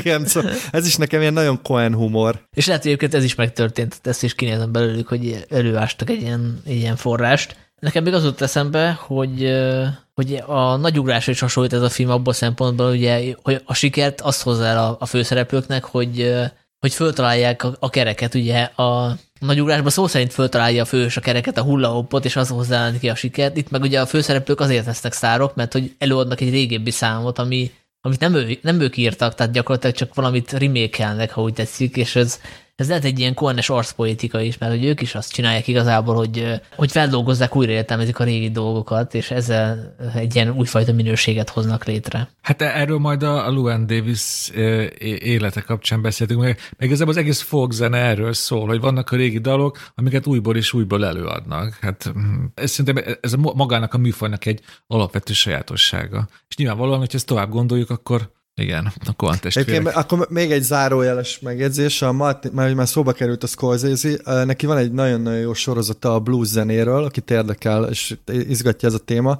egy hat részes sorozat, ahol nagyon belemegy abba, hogy ezek a dalok, amiket ma folk daloknak ismerünk, ezek valójában az afrikai fekete zene és az ír, angol száz, tudjátok, ez az ilyen Riverdance, találkozásából született, és az egész azért nagyon amerikai, mert hogy ezek is ilyen összeolvadt dolgok, és hogy már nem lehet tudni, hogy ezeket pontosan ki, mikor, hol írta. Ugye azt tudjuk, hogy kik énekelték bele először az éterbe, vagy a, a lemezre, hogy a, itt is látjuk ugye a, a dobozba, vagy mi az A filmmel, hogy ugye azt hiszem azt mondják, hogy a konzervdobozba ugye azért éneklik fel, mert azt mondják, hogy pénzt kapnak érte. És hogy tényleg így, ez, ez egy egyébként valós dolog, hogy ezek a folk dalok egyszer csak így rögzültek, mert, mert ilyen Hát ugye seftes. Igen. Igen. És ezt, nagyon, ezt a Scorsese-nek ez a sorozata, ami szerintem nagyon-nagyon szuper, nagyon részletesen és, és izgalmasan bemutatja. Én még arról akartam beszélni, hogy, hogy, hogy ugye most a kronológia megyünk végig a, a Coen életműven, de mindig azon is gondolkozok, hogy így, hogy így minőségben, tetszésben most épp az adott film hol áll, és ugye most nekem ez így sokat emelkedett az Ótestvér, de amiért még, én még nem tartom a legjobb filmek között, az a képi világ ebben szerintem elég kisességben leszek, de ugye ennek a filmnek van egy ilyen jellegzetessége, ugye ezt is Roger Dickens fényképezte, ugye ez egyik legnagyobb élő operatőr, de amit itt elkövetett, az nekem egy elég, elég elidegenítő hatású, és ugye itt az történt, hogy, hogy utólag ilyen digitális színkorrekcióval egyes színeket kitöröltek a filmből, és egésznek adtak egy ilyen szépiás, szépia árnyalatot, mint hogyha úgy néznének ki, mint azok a, amiket a, azok a régi fotók, amiket így kihúzol a nagymamát fiókjából, és nézeget, tehát ilyen barnás, sárgás. És nem tudom, hogy azért mert digitális, vagy, vagy, vagy csak én vagyok a túlságosan érzékeny, vagy snob, vagy nem is tudom mi, de ne, ne, kicsit ez úgy, ezek a képek nekem túlságosan mesterségesek voltak. Szóval nem, nem, engem úgy mindig kicsit úgy, úgy, úgy, úgy el, ellöktek a filmből. Hát ezt most a hallgatók nem látják, a Sanyi meg az most úgy néz rám, mint hogyha így hirtelen meghűltem volna. Nekem valahogy, valahogy e, e, e, ez, ez nem jött. Nem, nem, nem, nem, nem, jött nem hűltél meg, mert tényleg nagyon látványos, csak engem meg azért nem zavart, mert egyébként minden más is ilyen túlhúzott és ilyen rajzfilmes egy picit. Tehát a színészi alakításoktól kezdve az egész filmnek van egy ilyen vibe-ja, amihez szerintem ez a képi világ tökéletesen passzol, de én akkor tudnék erre válaszolni, ha egyszer végre láthatnám ezt a filmet moziban, mert lehet, hogy úgy teljesen más. Ja, igen, igen, igen. Mert amúgy utána olvastam, hogy, hogy eredetileg ő, ő, egy olyan hónapba vették fel az amerikai délen, ezt gondolom, akkor nyár eleje, eleje lehetett, de most csak tippelek, amikor minden élénk zöld volt, a, a veteményes, a fák, minden, és ez valamiért nem tetszett nekik. Ugye értem az elvet, ugye a 30 a világválságnak vissza akarták adni ezt a, a, a ahogy, ahogy mi látjuk róla képeket üzenek a megsárgult felvételeken, ők ezt akarták rekonstruálni. Szerintem nem ezt akarták rekonstruálni, hanem, hanem a, a realizmus felől akarták tolni a, a mítosz felé. Tehát, hogy ez ilyen mitológiai ez egy kicsit ilyen valószerűtlen, álomszerű táj legyen, passzolva ugye a forrásműhöz, amit kölcsönöztek az, a, az Odüsszejához. Szerintem ez lehetett a cél.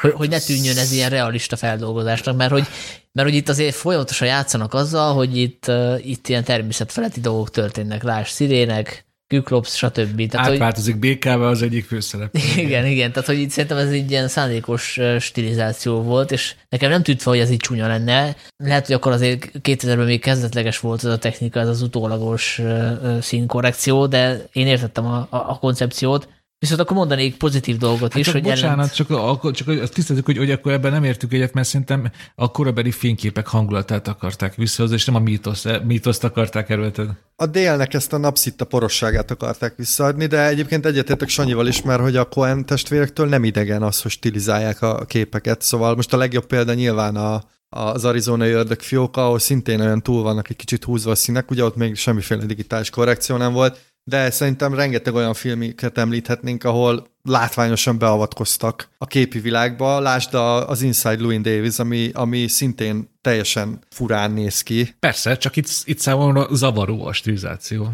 Ja, persze, ez egyébként nyilván egyéni ízlés kérdése, szóval most nem fogjuk meggyőzni egymást, hogy ez zavarta vagy nem. Engem speciál most pont nem zavart. De amikor először láttam, akkor emlékszem, hogy zavart, de akkor mondjuk sok minden más is zavart, úgyhogy.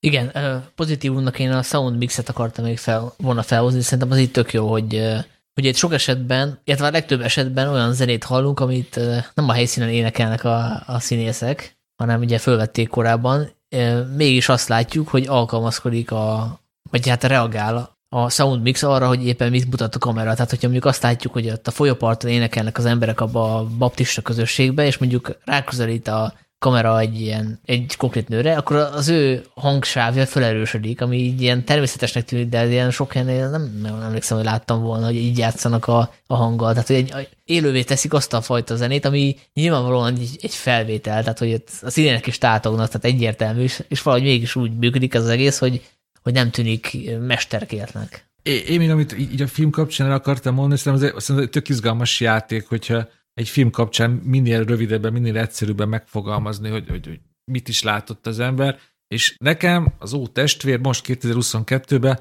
azt írtam fel, a jó szándékú együgyűség diadalát jelenti. Hogy tényleg, hogy, hogy néha ezzel is célt lehet érni, és nekem ez az üzenet tökre tetszik, és hát nyilván erről már beszéltünk, hogy ez is visszatérő, hát olyan csúnya szó az üzenet, de visszatérő tanulság szerintem egy Cohen filmben, hogy, hogy, az, e, hogy az együgyűséggel is lehet célt érni, és szerintem nagyon szépen ellenpontozza, mert ugye a, a, a Faróban az együgyűség ugye nagyon sötét tónusban is látható. Igen, mert ott nem jó szándékú. Ja, én, én nekem meg az a felszabadult öröme a sodródásnak, ami szintén egyébként a Cohen életműbe be lehet passzintható. Meg ugye ezek a karakterek, visszakapcsolódó ez tényleg az van, hogy ha most megnézzük az életműt, legalábbis az eddig életműt, ahol tartunk, hogy talán ők a legpozitívabb figurák talán még esetleg a mm, Nicolas Cage, illetve nyilván a, a Fargo-ban a nyomozó nő, de hogy, hogy ők oké, okay, elítéltek, tehát kvázi bűnözők, de hogy igazából nem akarnak senkinek rosszat, tehát hogy megmentik azt a fekete fickót, uh,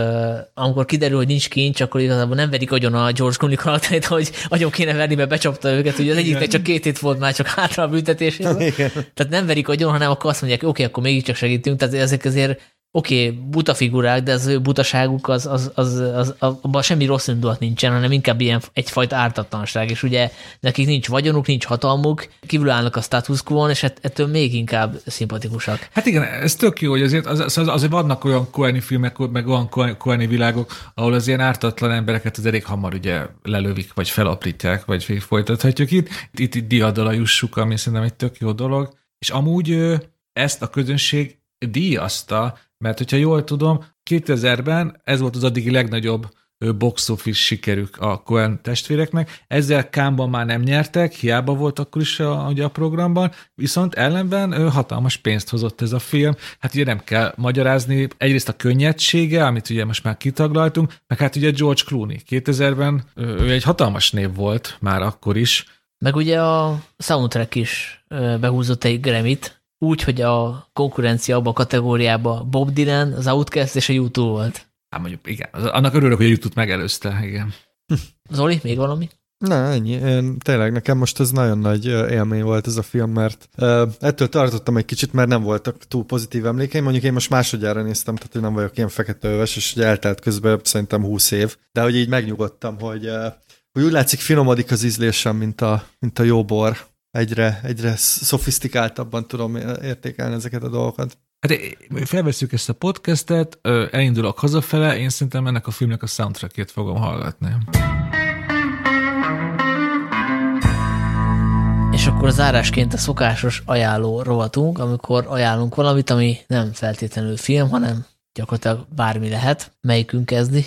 Zoli? Jó, akkor én most ki, zenét fogok ajánlani, mégpedig az előző ajánlóhoz kapcsolódva. Múltkor ugye ajánlottam a, a Peacemaker című sorozatot ugye James Gunnnak, és a, nagyon tetszett a soundtrackje, mert hogy az általam nagyon kedvelt 80-as évekbeli hajmetál B és C ligájából szemezget, és uh, nyilván ugye felmentem a Spotify-ra, és hát természetesen van egy uh, hivatalos playlist, ahol uh, el lehet veszni a, tényleg ez a, ez a hajmetál, hát tényleg ez az alsó feltája, amit én nem, nem ismertem eddig, de zseniálisan rossz dalok vannak és vicces szövegek, de utána kiderült, hogy ez James Gunnnak a saját profilja, mármint, hogy lehet, hogy a marketingesek vannak mögötte, de James Gunn playlistjeit szeretném ajánlani mindenkinek, mert hogy nagyon jó válogatásai vannak, friss és régi dalokból is. Most tényleg én el tudom hinni, hogy ő csinálja, de lehet, hogy egy profi team csinálja, de, de nagyon szuper ötleteket lehet meríteni, hogy miket hallgassunk, akár 2021-ből, mert van egy százas toplistája a legjobb dalokból, de nagyon jó mix tépei is vannak, úgyhogy mindenkinek ajánlom. És hajrá, hajmetál! Jó, engem meggyőztél. Én nem fogok hajmetát hallgatni, még akkor sem, hogyha Zoli ajánlja, bocsánat. Na szép, akkor na mindegy. Gondolom nem láttam még a peacemaker se. Nem, nem is fogom, én nem, nem. De érted, te, te beszélsz, aki ilyen Hawkeye, izé, itt kardoskodtál, hogy Tehát, hogyha ez egy Marvel sorozat lenne, akkor néznéd? Na most, na, na, nagy az legyen itt a tanulság ennek a beszélgetések, hogy én marveles vagyok. Mert akkor lefizetett a, magam. lefizetett, lefizetett a Marvel meg a Disney. Én nem vagyok marveles, én egyszerűen szeretem a Haley Stanfieldet, és kíváncsi voltam, hogy mit tud magával kezdeni. Tehát megnézted a WandaVision-t is, megnézted a korábbi Marvel sorozatokat is, Igen, Dénes, hát ez és csak azért nem akarod megnézni, mert DC. De most kb. már ilyen kimpadra fektettek. Hát mert Disney lefizetett volt be. Mi, mi, Nem, azért nem mi- akarod megnézni, mert én ajánlottam. Vald be, Dénes. Csak azért nem, nem nézed, mert én ajánlottam. Nem, nem, nem. Nem. nem. Akkor kedves hallgatók, szavazz- szavazzatok a Filmvilág eh, podcast fórumában, hogy szeretnétek, hogy Dénes megnézze a Peacemaker. Én nyáron megnéztem ezt az új Suicide Squadot, néha nevettem rajta, de azért annyira nem fogod meg, hogy most egy külön spin-off sorozatot megnézzek az egyik mellékszereplőjéről. Azért álljunk már meg, álljunk már meg egy pillanatra. Na jó, ajánl valamit. Én egy könnyet fogok ajánlani. Nyilván a világ egyik legjobb dolga a filmnézés, de én rendkívül fontosnak tartom, hogy néha azért hagyjuk el a, a képernyők közelét, és amit én ajánlok, az ö, Nagy Balázsnak egy túraajánló könyve, a Gerinc túrák a Kárpátokban, és ez azért jó könyv szerintem, mert ezek, ezek nem ilyen magától értetődő ajánlatok, hanem ő, ő, ő, ő tényleg így bejárta keresztül kasul a Kárpátokat, amúgy a természetföldrajzi tanszéken tanít az eltén, szóval ez már-már ugye munkaköri kötelessége is, és konkrétan ilyen többnapos gerinc túrákat ír le, és ezek tényleg tökéletesek arra, hogy az ember kicsit úgy érezze, még itt a Kárpát-medencébe is, hogy kicsit úgy, úgy kiszakad a civilizációból, és napokon keresztül tényleg a, a, a gerincen, hegycsúcsokról hegycsúcsokra vándorolva azt érezze, hogy ő nem tudom, ilyen hülyén fogalmazva kicsit egyé válik a természettel. Én ő, ugye talán ezt már mondtam az adásban, hogy mi végigjártuk a, az alacsony tátra gerinc túráját, ez egy négy napos dolog, és ez egy hatalmas élmény volt, és ez a könyv tele van hasonló ö, ajánlatokkal, vadabb, civilizáltabb, könnyedebb, nehezebb túrákkal, és most nekem tényleg nagy álmom, hogy, hogy am, am, am, ameddig csak bírom, minden évben legalább egyet ebből a könyvből végigjárjak. Én most a Mára Marosi havasokat néztem ki a, a Kárpátok ukrajni részén, szóval adja az Isten, hogy, hogy ne törjön ki a háború, és hogy mehessek idén nyáron, és ez egy nagyon informatív, nagyon sok hasznos tanácssal ellátott könyv. Aki ezt megveszi, az tényleg nagyon sok jó ötlettel lesz gazdagabb, és az is nagyon fontos, hogy ez tényleg nem csak, nem, nem csak az ilyen hardcore túlélő túrázók kaphatnak belőle ötleteket, hanem az is, akik, akinek most már nem elég, hogy csak a bőrzsönyben csinálják ilyen napos kirándulásokat, hanem nem tudom, sátorral két-három napra elvesztenek kicsit komolyabban, de mégse úgy, hogy az valami nagyon nagy, nem tudom, teljesítménynek számítson. Én egy olyan sorozatot ajánlok, amit már ajánlottunk ebben a rovatban, úgyhogy ebben a szempontból ez most egy ilyen... Hawkeye? Különleges pillanat. Nem, hanem a Pozsonyi Janka volt a vendégünk egyszer, és ő ajánlotta a John Wilson tanácsai, How to with John Wilson című HBO-s sorozatot, és én a Janka hatására megnéztem, illetve hát nem néztem végig, csak elkezdtem, és annyira zseniális, hogy kénytelen vagyok most én is ajánlani. Ugye itt arról van szó, hogy ez a John Wilson nevű figura, ő hát kvázi úgy működik, mint egy street fotós. Ugye a street fotós járja az utcákat és felvételeket készít, csak ő nem fényképezőgéppel járja az utcákat, hanem egy videókamerával, és fölvesz mindent, amit lát, hát gyakorlatilag ilyen kényszeresen rögzít mindent, és hát ezekből készít epizódokat egy konkrét téma köré csoportosítva, tehát hogy minden rész, egy rész más témát jár körbe, és miközben ő a narrációját mondja, ezekkel a felvételkel illusztrálja a mondandóját, és ezek nagyon viccesek általában, tehát hogy mit tudom én, arról beszél, hogy hogy nem tudom neki milyen kalandjai voltak az étteremben, és akkor azt látjuk, hogy mit tudom én, egy patkány egy ilyen pizzát rákcsál. és ugye nincs kimondva, hogy ez most ilyen áthallás, de hát nyilvánvaló, hogy látjuk a képeket, és halljuk a narrációt, és össze tudjuk kötni a kettőt. És, és ugye itt még az a poén, hogy amikor elindul megvizsgálni egy témát, akkor általában valahol teljesen máshova köt ki, mert mondjuk találkozik egy emberrel, akiről kiderül, hogy van egyfajta hobbija, és utána elkezd a nyomába szegődni, és, és teljesen más felé indul el az epizód, és a lényeg, hogy ezek általában mind nagyon viccesek, és alulnézetből mutatja egy New Yorkot, szerintem barom jó, és emiatt szerintem nagyon autentikus, és, és azért nem véletlen, hogy az HBO ezt fölkarolta, mert azt mondom, hogy ő ezt a saját szórakoztatására kész el csinálni, és végül egy HBO show lett belőle. Igen, szóval nézzétek meg, és, és tényleg 20 perc egy rész, szóval nem olyan nagy energiabefektetés. Engem nem meggyőztél, már most beraktam a watchlistemre. Jó, akkor ennyi volt a mai adás, és a következő az a századik lesz. Uh-huh. Fantasztikus dolgokkal jövünk. Nem mondjuk meg, hogy miért, és nem azért nem mondjuk meg, mi nem tudjuk. Természetesen. Lesz, lesz, lesz, lesz tűzijáték, geek show, mentalista szám. Igen, mindenféle produkció, úgyhogy köszönjük szépen a figyelmet, találkozunk két hét múlva. Sziasztok! Sziasztok! Sziasztok!